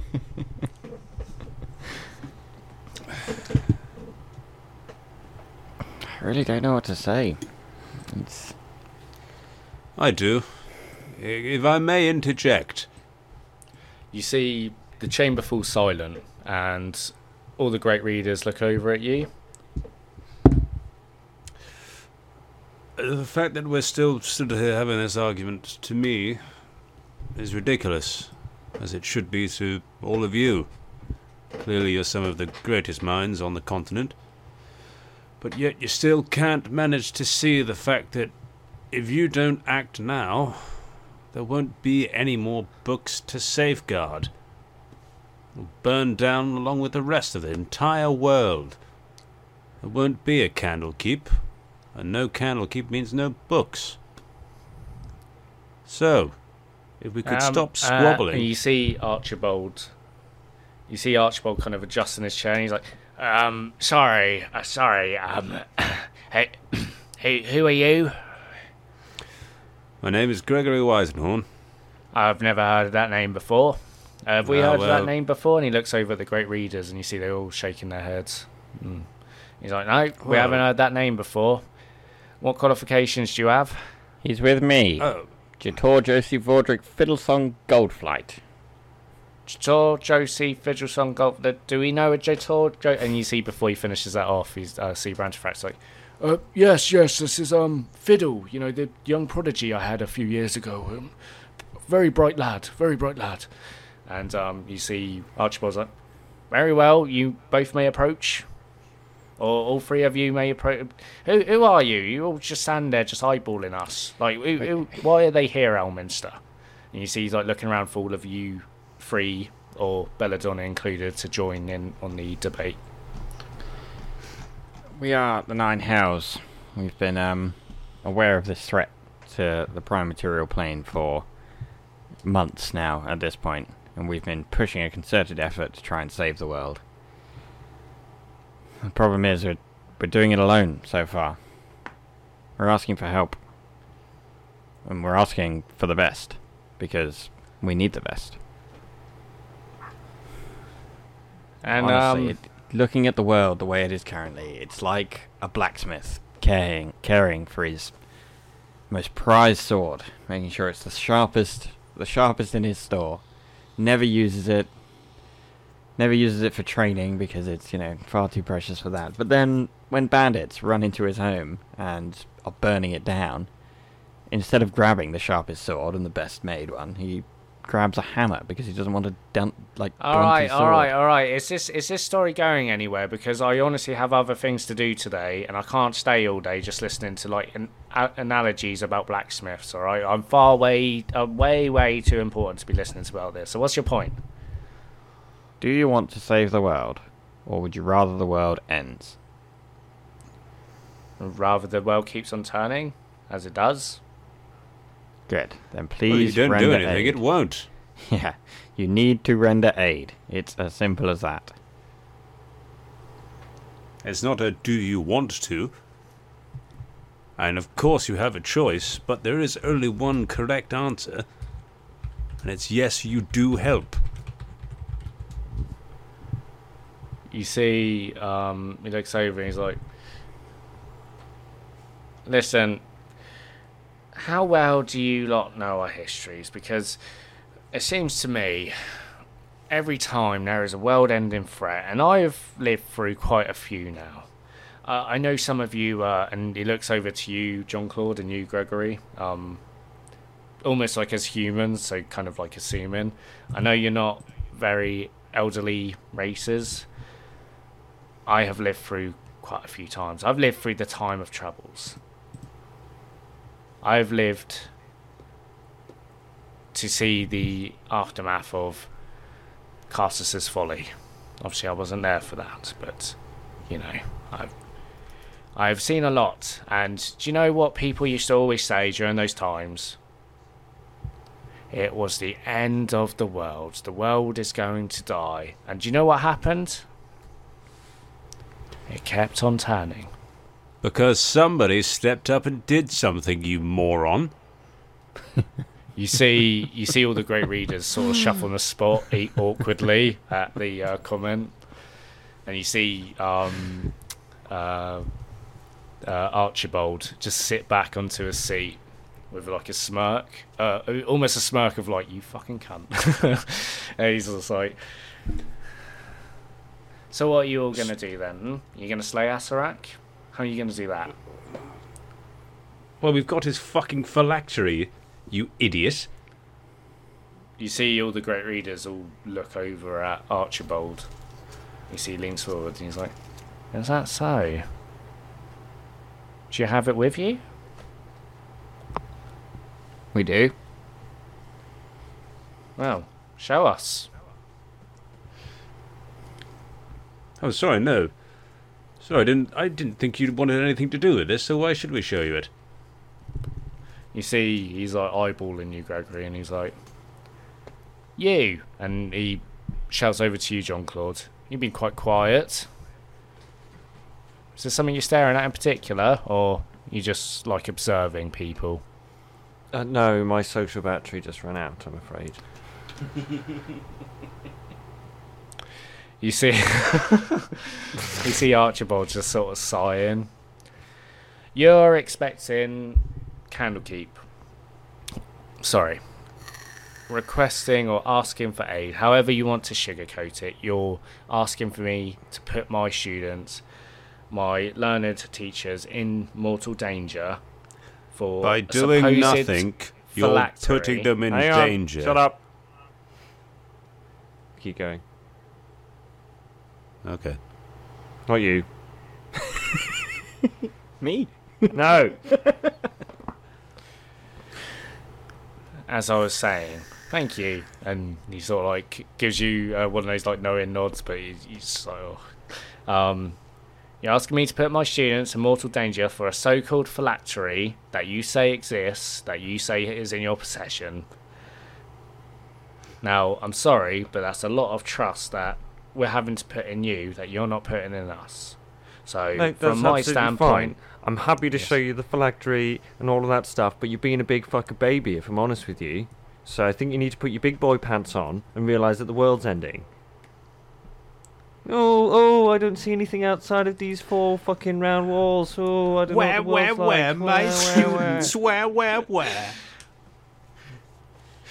Like, you see how seriously, you need to like just sort of get a grip. To be honest with you, so I'm sorry, do we all have of the you answer to phylactery. this moron? we want to destroy the phylactery, and specifically, we would very much like your help because we think you can help. Because as I heard Fiddle say earlier, you've got an awful lot of knowledge in here that you sort of lock away and go, "Oh, the world's ending. If only there was something we could do." while sat on the cure. yeah. So yes, please. Here's the phylactery. Fiddle, Gregory. okay, And I pull the phylactery out of the bag of holding. okay. So you show the phylactery after JC. You kind of step forwards, give this rendi- well, al- almost a rundown of the whole Great Reader table. Right. How I'm going to do this is I want one of you to roll me persuasion, one of you to roll me intimidation, and the other one to roll me performance. I'll do intimidation. Persuasion, please. Yeah, I got a plus Oh. eight performance, so I'll take performance. Sounds good. Persuasion and intimidation. You've got a plus four intimidation, but I assume Bobby's got higher. Yeah, I've plus got a 10. plus eight to both performance and persuasion, but you have got a minus one to performance. Yeah, okay. I'll do persuasion. Sounds good. Three, two, one, roll. Nice, twenty-two. 18. Sorry, what was that? so 12, 18, Twenty-two. 22. Okay, John Claude, you present the phylactery, and again, it's not um, in the bubble anymore. It's got like this um, magical kind of rune in it that's suppressed the magic for three days. Um, so you can hold it safely without it harming you. You present it to the Great Readers table, and you see all of them sit up on their seats and look over at the table. They they seem very aware about this whole situation, and seeing the phylactery, they're like, "Shit! Like, the threat is real." You know, it's like seeing is believing, right? And you see the Keeper of the Tomes very agitated about the the tone tone of your voice that you've all spoken to him. Seems to be looking over all the great readers. And you see Brantafract steps up and he's like, I, for one, vouch for Fiddle and his friends. They are, well, they're heroes. They, yeah, they, they will save the world. I, I believe we should give them full reign of the library, and we should I help. like this guy.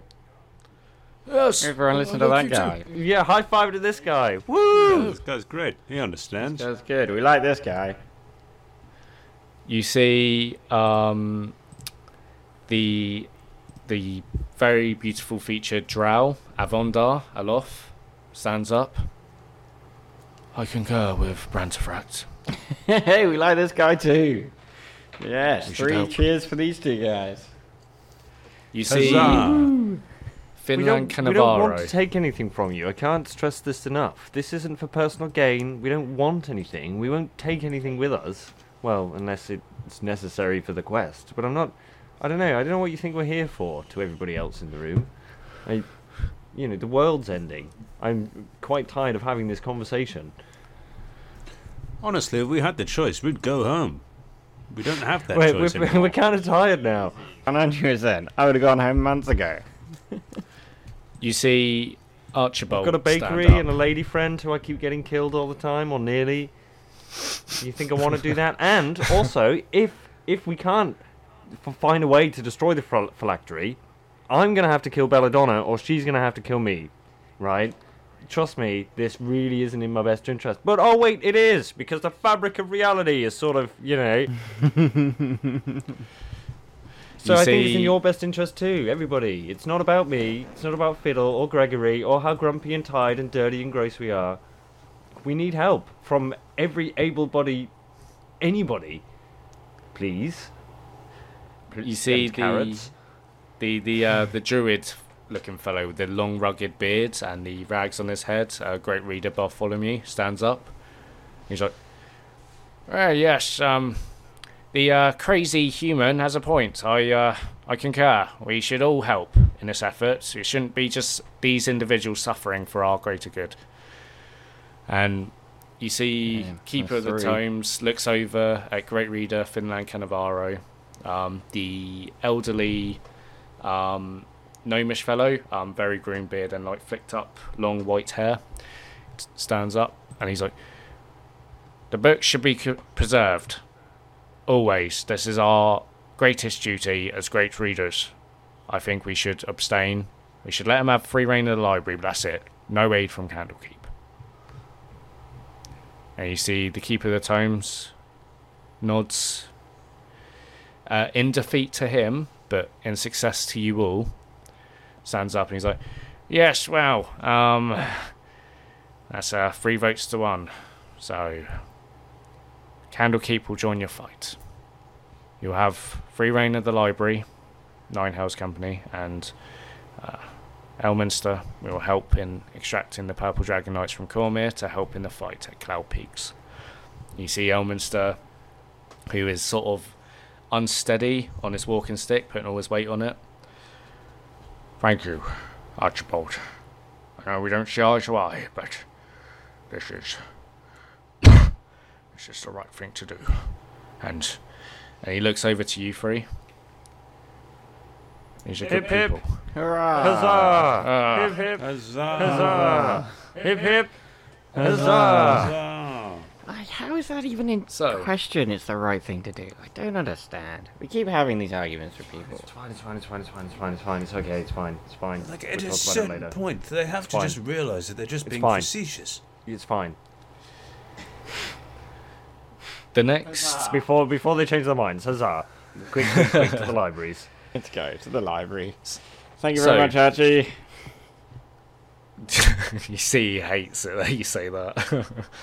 um, so, in the next day, because this is sort of how we're doing this, um, you've been given lodgings while you're at Candlekeep to do your research. Again, you are on some sort of uh, time frame with the phylactery, three days. Um, has come up to you, Fiddle. Um, they've organised all the mages to essentially start using teleportation circles because they can ritually cast that to start teleporting all the purple dragon knights with Queen Alusair to Candlekeep.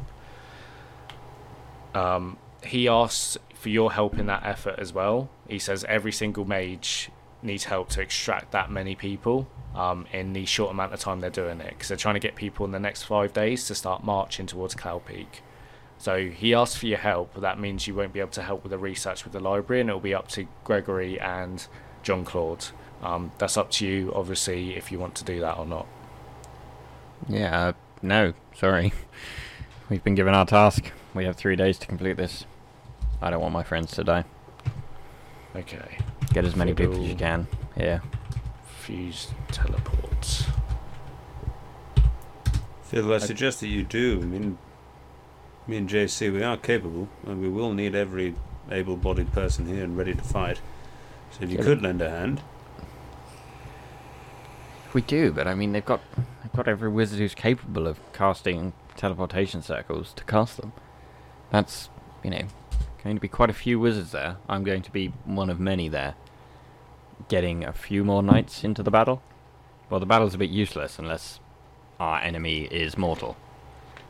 So I'm going to focus on making the man mortal, not getting a few more people to fight him. Does that make sense? it does. But uh, I understand. Okay. That's a valid choice, by the way. Um, okay, so you spend the rest of this day perusing the archives of Candlekeep. So, in the annotated map, uh, you will see. So, you've got at the north side of the ward, you've got the North Library, the East Library, and the West Library. It's all um, separated up into different clusters of buildings. Uh, there are bridges that are connecting each and every one, with courtyards in the middle of all three. They all kind of surround a big courtyard. Now, I'm basically going to have uh, have you sort of tell me what kind of research you're doing, and roll an investigation for those specific kinds of research um, into those uh, specific fields. So, if there's anything you have in mind, Fiddle or John Claude or Gregory, now's the time. Um. Okay. Let's find out exactly what's been done with um, phylacteries before. How people have created them, how people have destroyed them. Maybe one of us should uh, do some research on how this one was specifically made. If there's any research on that at all, just um, you know, in general. Who has the highest history? Roll. Uh, I got plus seven. Hmm. That's better than both mine and JC's. Okay, so Gregory, I think you should research the history of Acererak specifically, to see if there's any mention of his phylactery being created in any sort of historical tomes. Will do. Um, I'm going to search specifically about. Um, Well, don't we already know? We already know how it was created. we do, we do. It was, yeah, created in a fire thing, wasn't it? No, I mean we've we've seen it already. The visions, so we're Yeah, all pretty much clued up about how that goes. You are right. I was just hoping for more clues, essentially. Whether there was any specific spells or anything, I don't know. I really don't know. We should just generally search, I suppose. I think I'm going to research specifically, or more, more in general terms, about phylacteries, to see whether Yeah. they always, are, you know, created similarly, whether they're created separately. I think that's a good starting spot.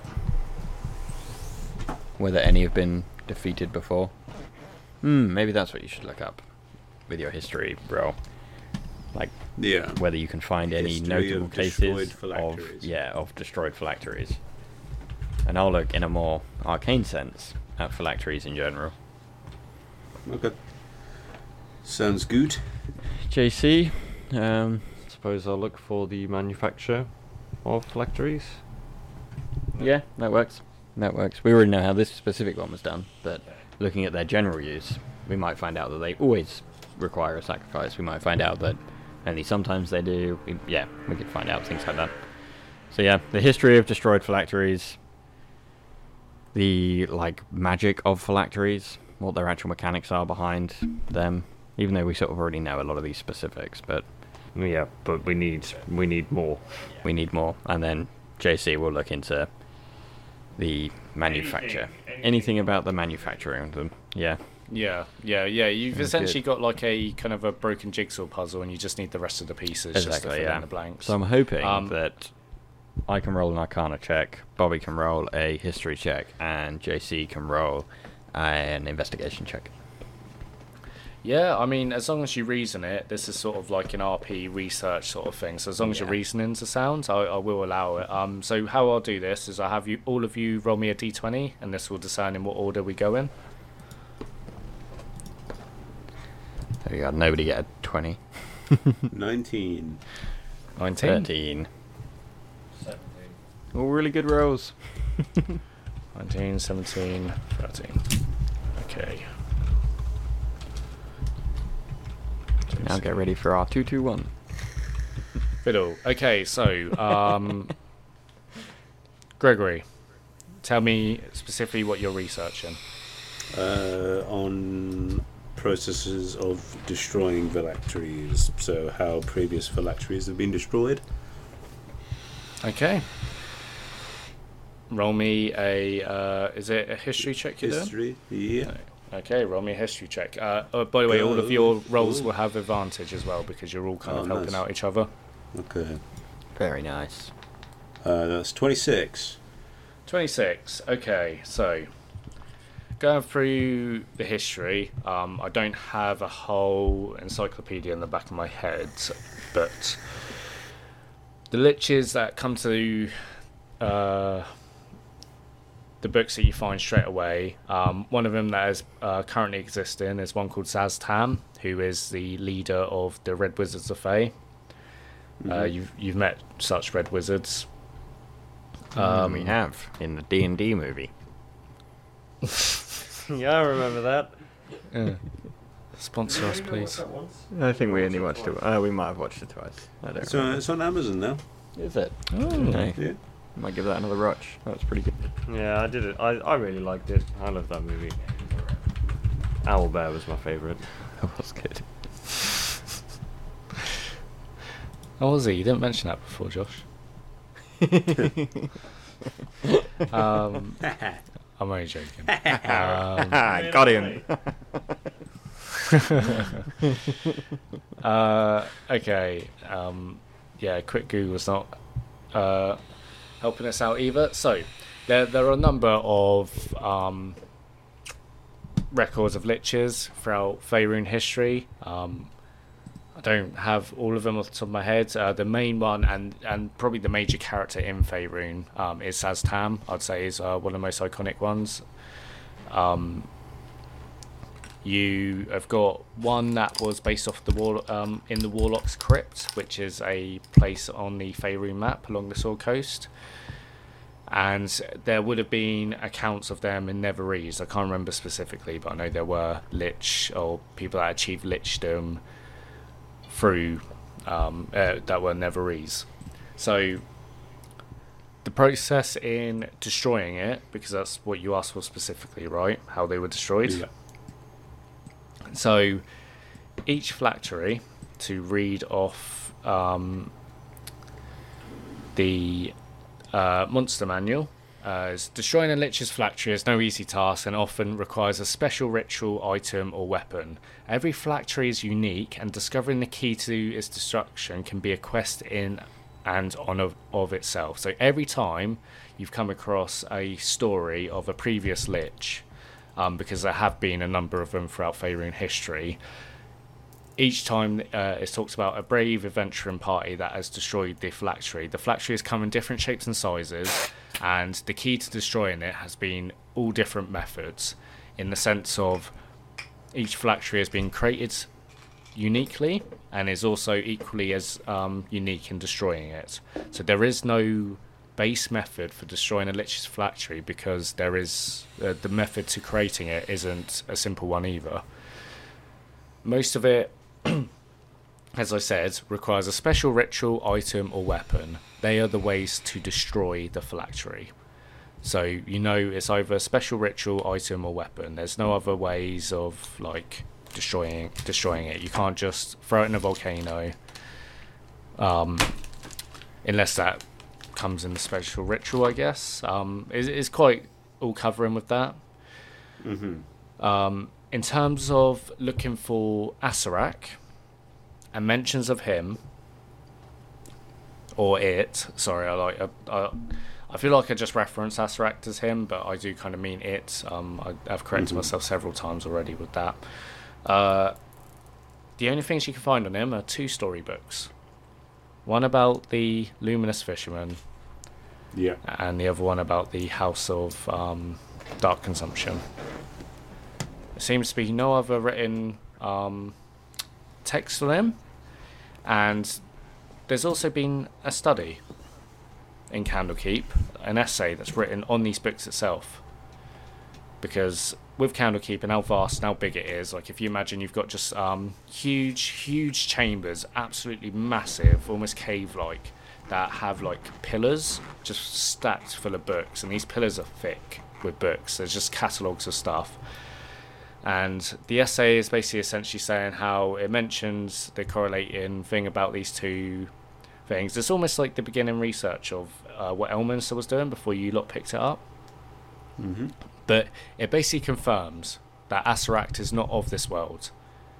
It's um this lich that has reappeared in different stories um, is in fact a lich from Oerth, which is a different world entirely.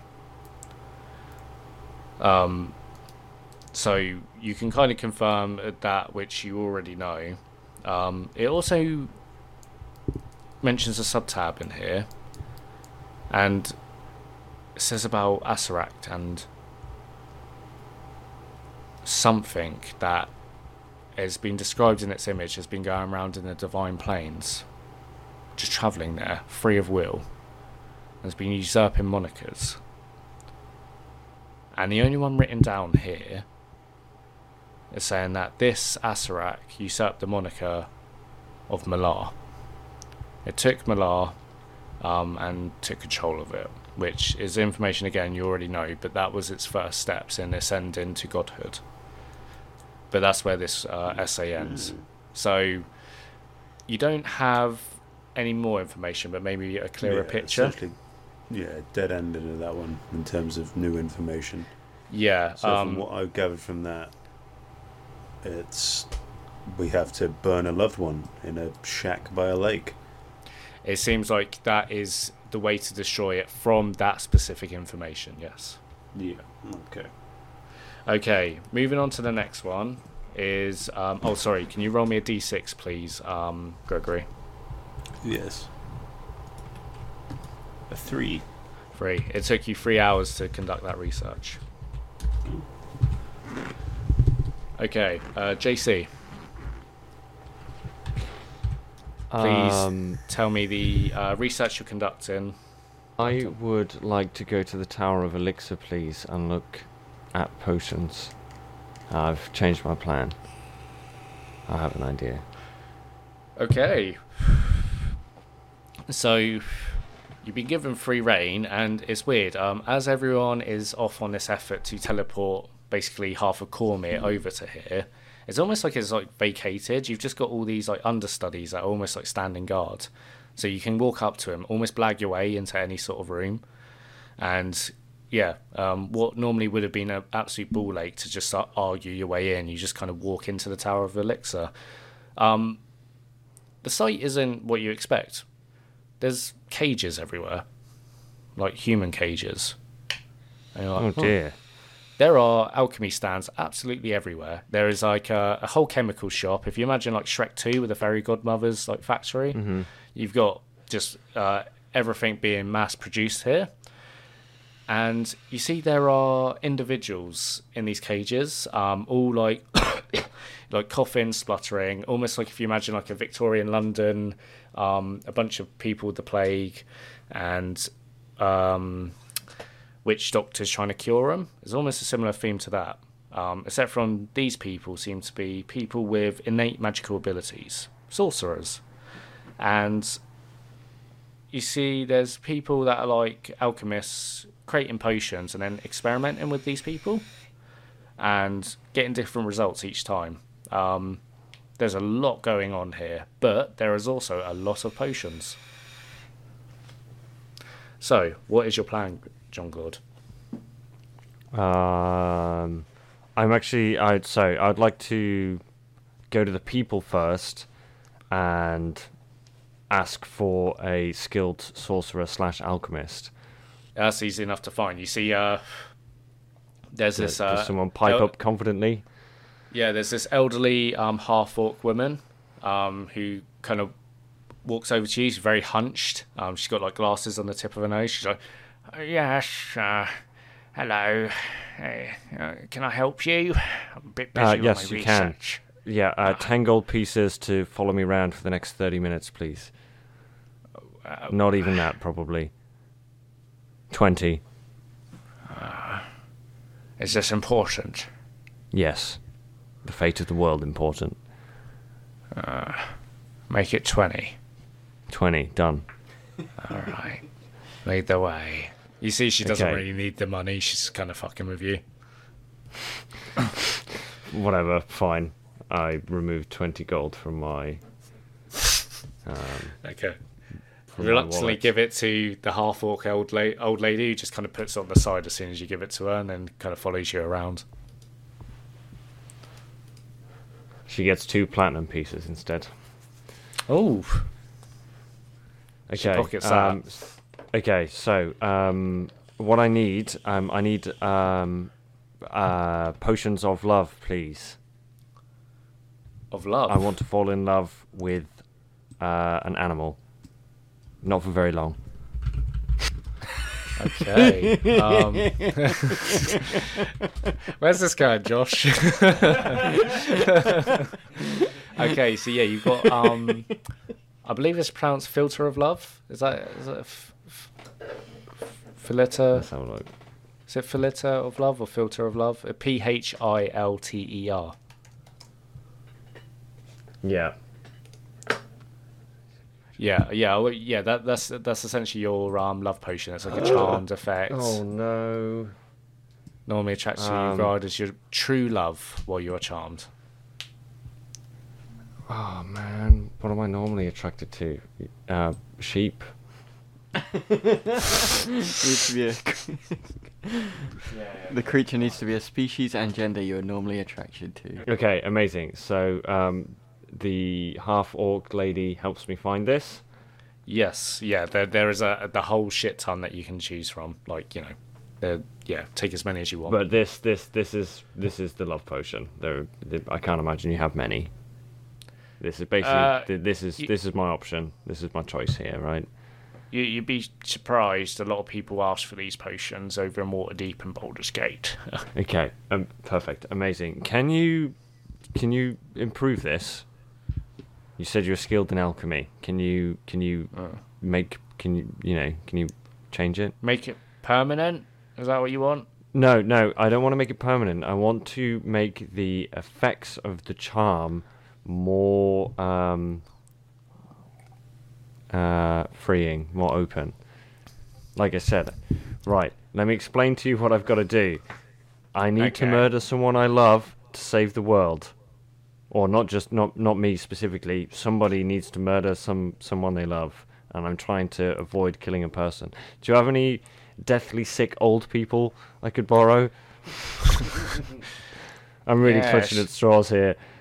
You you see, like um, I imagine like JC is like kind of fumbling through this conversation, like very like um socially awkward, and she's just taking it all in, nodding, and she's just um slowly sipping a t- um a cup of tea, Yeah.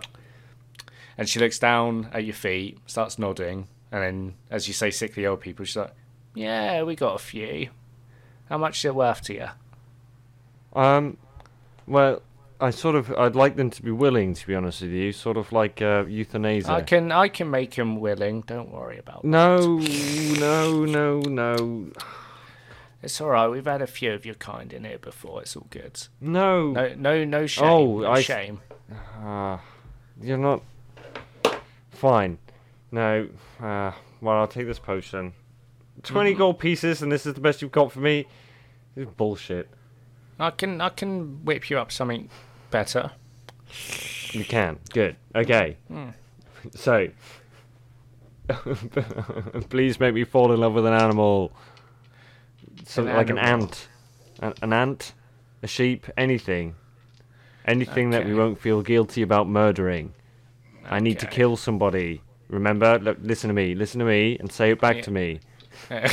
In order to save the world, I, Jean Claude, need to murder someone I love. In order to save the world, I, John Claude, need to murder someone I love. Right. Help Yes. me, please, so I don't have to wor- murder my partner. Okay. Okay. We haven't actually discussed it, so we might just be friends. But All right.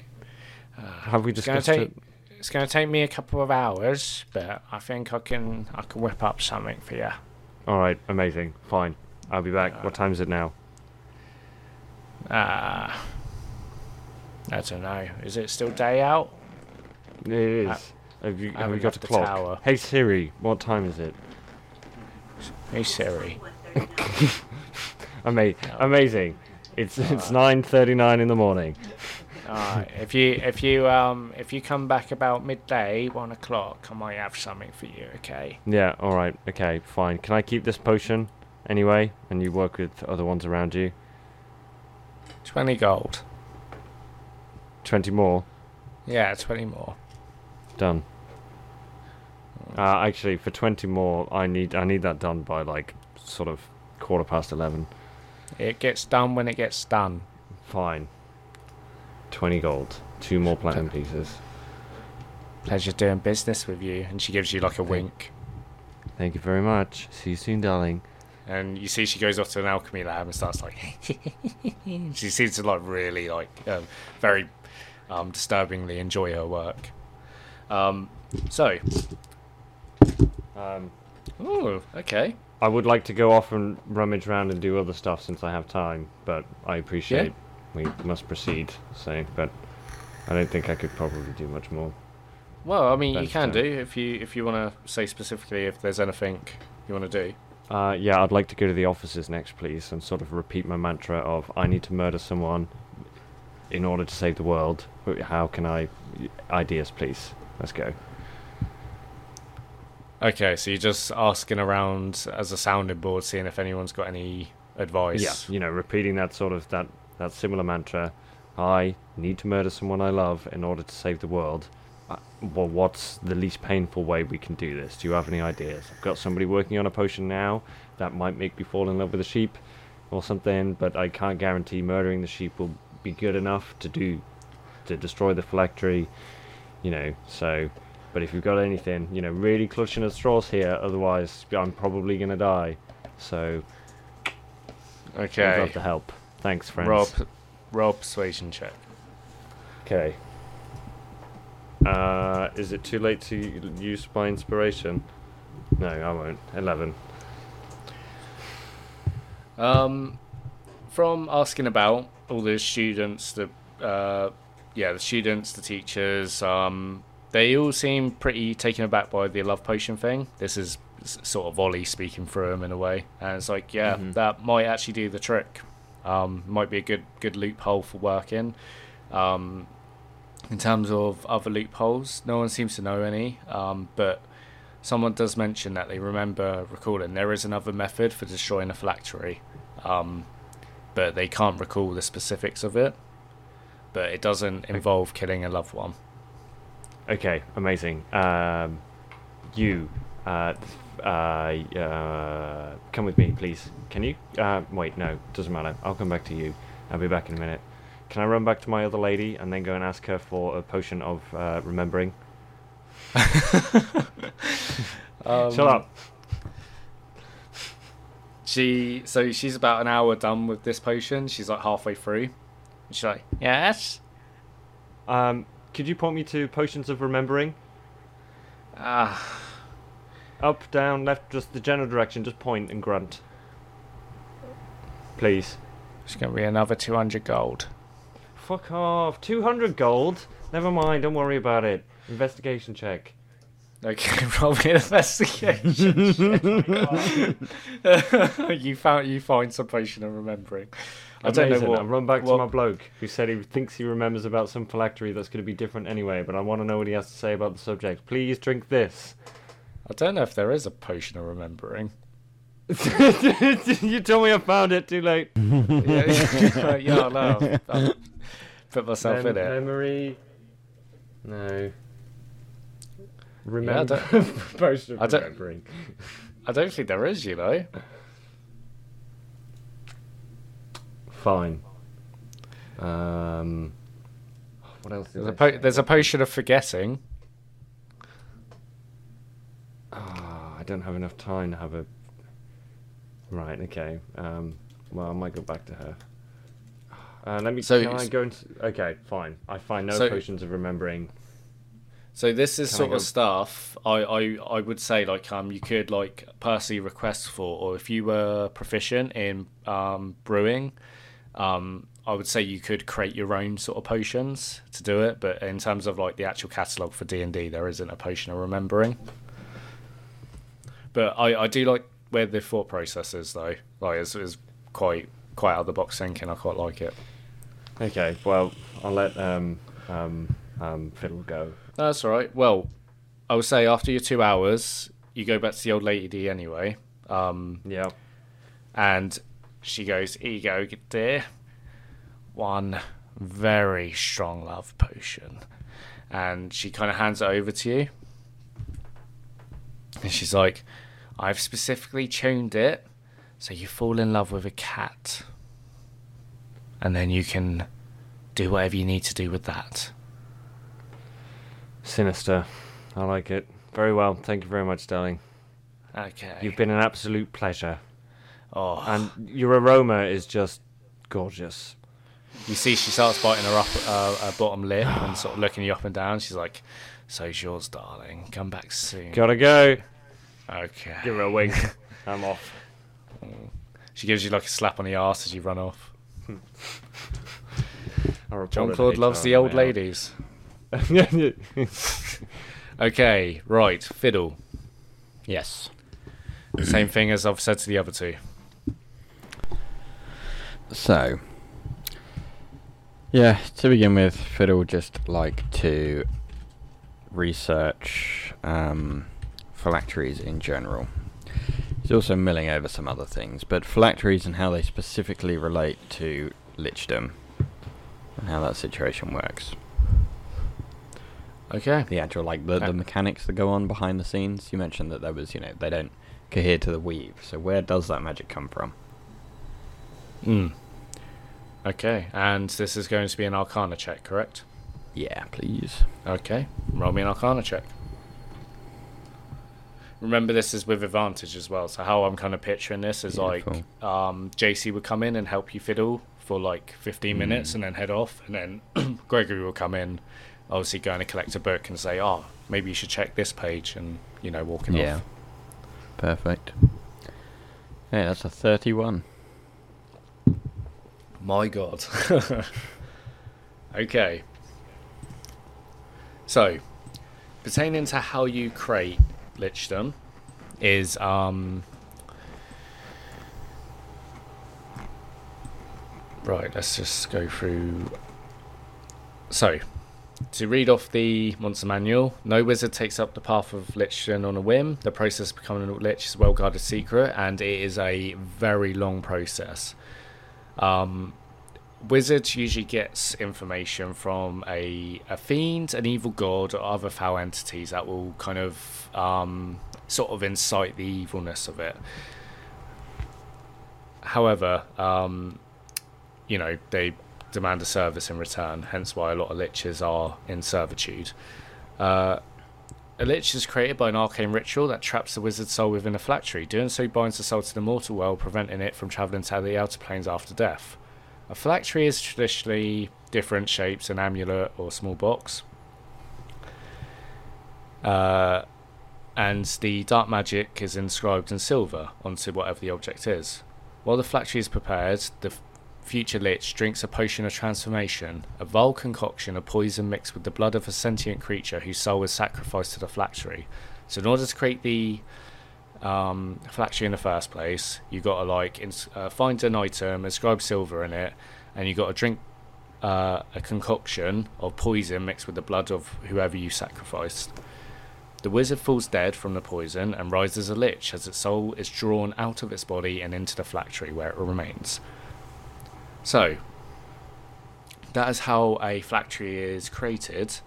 Um, it is also maintained through the same thing. A phylactery requires periodically feeding of souls, and this is, uh, you know, all part and parcel of like, you know, it's, it is arduous being a lich. There is a lot of process and upkeep to it. You know that when a lich's body is destroyed, um, its soul goes back to the phylactery, and after a certain amount of time, it sort of comes out from the phylactery once more, and then the phylactery is destroyed.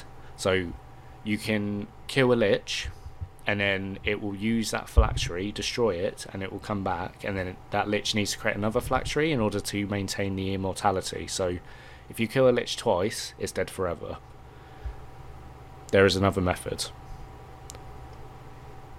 There is also a third one because you rolled a thir- 31 Yeah.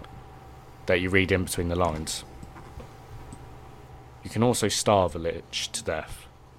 The phylactery needs periodically to feed hmm. souls to maintain the magic. If you don't maintain the magic of the phylactery,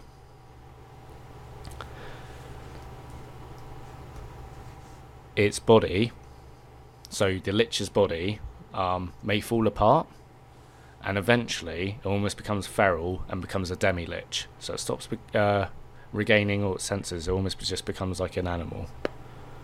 If it doesn't feed the phylactery.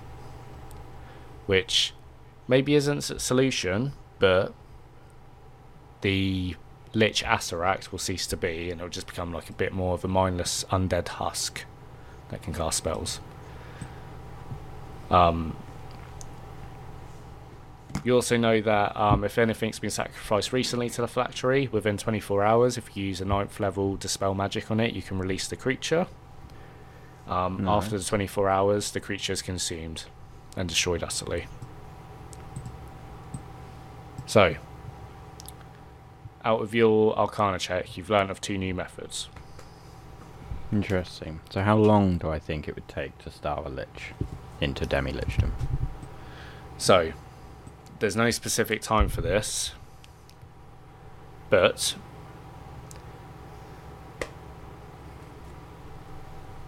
so it takes 24 hours to consume, and then it requires souls periodically. Now, if I go off the Tomb of Annihilation book, which um, the whole premise of the book is based around Acererak, and he sets up a tomb full of traps for adventurers to go in and brave through. Basically, many adventurers die, and when they die in this tomb, they get absorbed into the phylactery. Now, adventurers come and go, so there are spaces in between. I will say, with your 31, you'll be looking at from anywhere between three months, two to three months, to a year. Okay. So nothing we can Just- do in three days. Nothing you can do in three days. But yeah, there is a time period to that, but that is also a method. Yeah, that's fair. Okay. So Um, is there is there anything else you want to glean from that, or are you um happy? With yeah, it? I think with his 31, I think Fiddle would like to um know where he's to go if he dies. Cuz I think he's worried about it. He sort of definitely he wasn't there when JC said it, but JC's probably said it once or twice. Okay, don't we just know any like sick old people who are terminally ill? And every time that JC has said something like that, Fiddle has thought to himself, well, I am getting on a bit. And I think I might be terminally ill with the weave collapsing. I think I might die soon anyway, so there is an obvious choice. So I think he's just feeling a bit, um, feeling his mortality a little bit. Mm. So he'd like to know what would happen to his soul if he dies. Maybe some way to, you know, fix that. Okay. Um, roll me a d6 fiddle. Will do.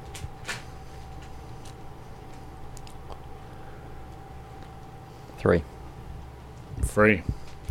So, after all your research, JC, you're the first to finish. You're waiting around for about an hour before Gregory and Fiddle come and find you, about simultaneously. As you're sort of like sat in a um, almost like a large library. There's like loads of like different benches with like um, floating lights that are creating a nice low atmosphere in this room. As you're sort of waiting around, there's a little lounge area with a fireplace um, where you can chill out or, you know, sit down. Um, but that is where you are hanging out, John Claude, before Gregory and Fiddle come in almost at the same time in different directions. Well, I learned nothing new. Me neither, really. Did find out that you can starve a lich and it goes mental. I'm not sure that would actually be beneficial though, having Acererak just a madman instead of a clever madman. But um yeah, it would take, you know, months, year maybe.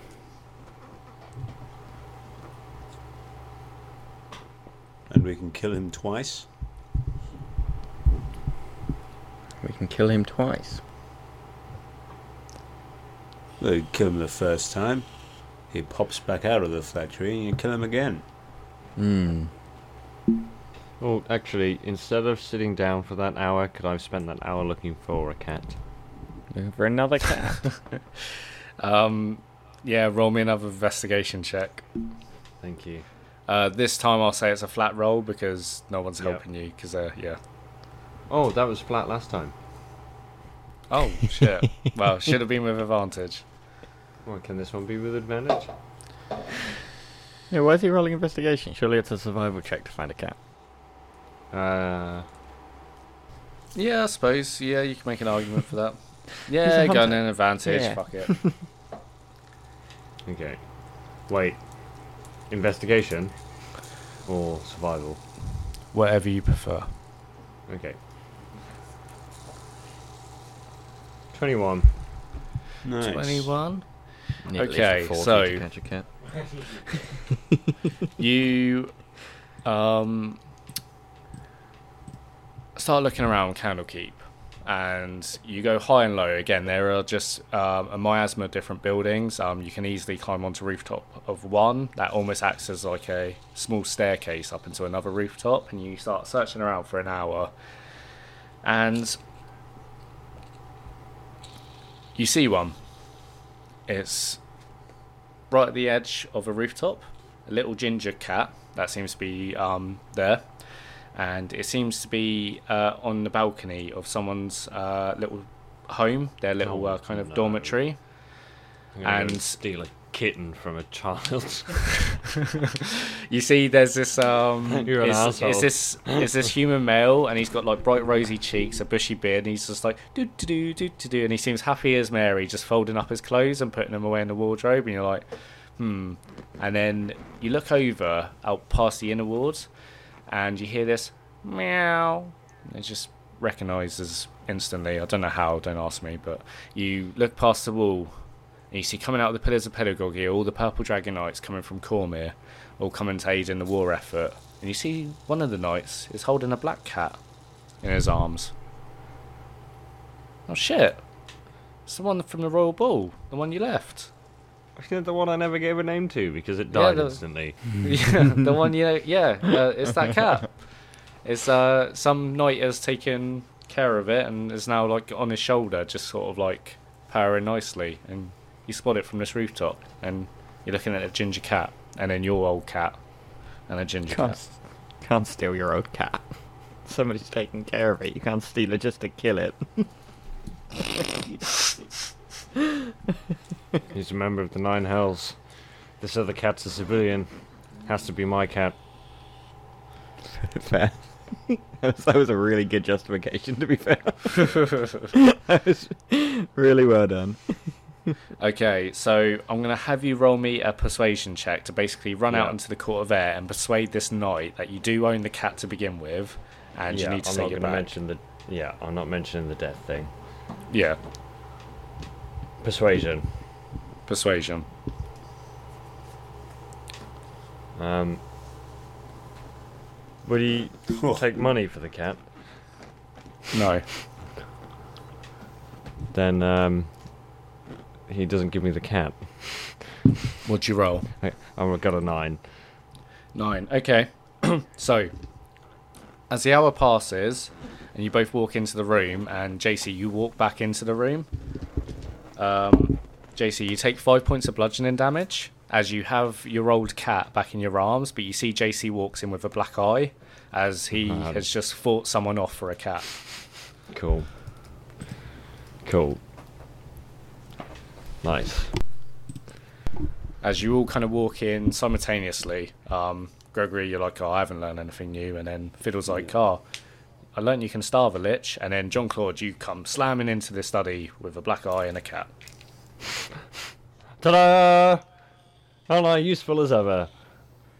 What? Look at this cat I found. well, I hope you guys did something useful.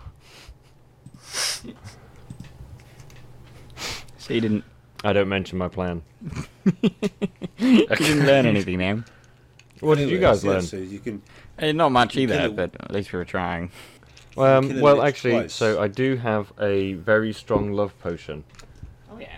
So that opens up our victims.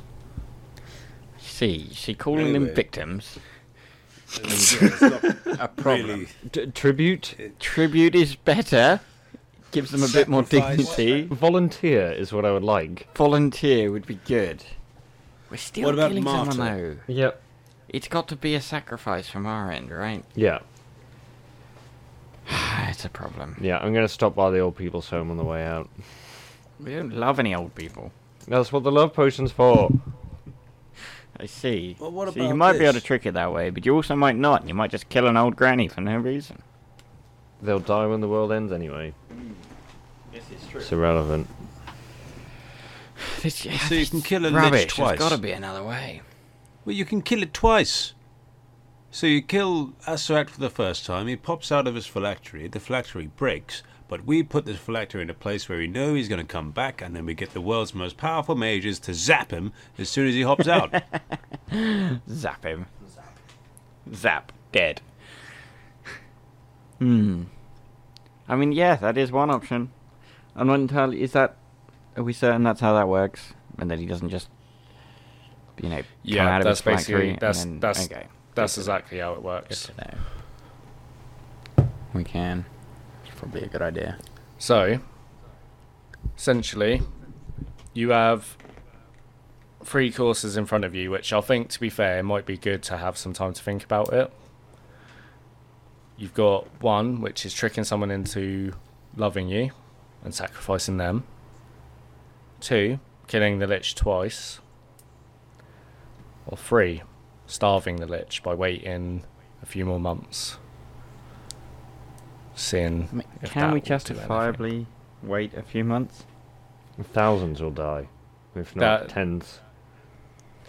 This that the is problem, right? probably the least um, attractive option in front of Mm, you. I think we imagine. can probably write that option off. I would sooner die than than hope that we are able to starve it to death whilst men, women, and children fight for their lives. him. It doesn't stop him. He just loses his faculties and becomes crazy. He's still a very powerful lich on the loose. No, so not that. Not that. Mm. Well then, So we well, I say and the fight kill him. him twice is the is the path of you know we don't have to sacrifice anyone. We can skip that part out. Hmm. We can do the original killing, and then we've just set this up in a place here, or maybe in Sanctuary, and then we just get everyone to zap him at the same time. Should just wipe him out instantly. Should. I mean, should. Ideally, right? Or, I do have Raise dead, Oh, yeah? so we could potentially kill someone, and then afterwards I can just bring them back, fully healed. Mm, I assumed It's it was going to be a pretty permanent death. Yeah. Also, raised dead isn't the same as like um, revivify or um, Mm, resurrection. Yeah. Res, Res Dead just brings like a body back to life as a zombie. But I was Yeah, thinking the this as soul is- well. Revivify. The yeah, soul we is could. willing to come Like back. Belladonna's not here with us right now. We could we could tell Belladonna that unfortunately she needs to kill JC. She kills him and we bring him back. But the trouble is, what if it doesn't work?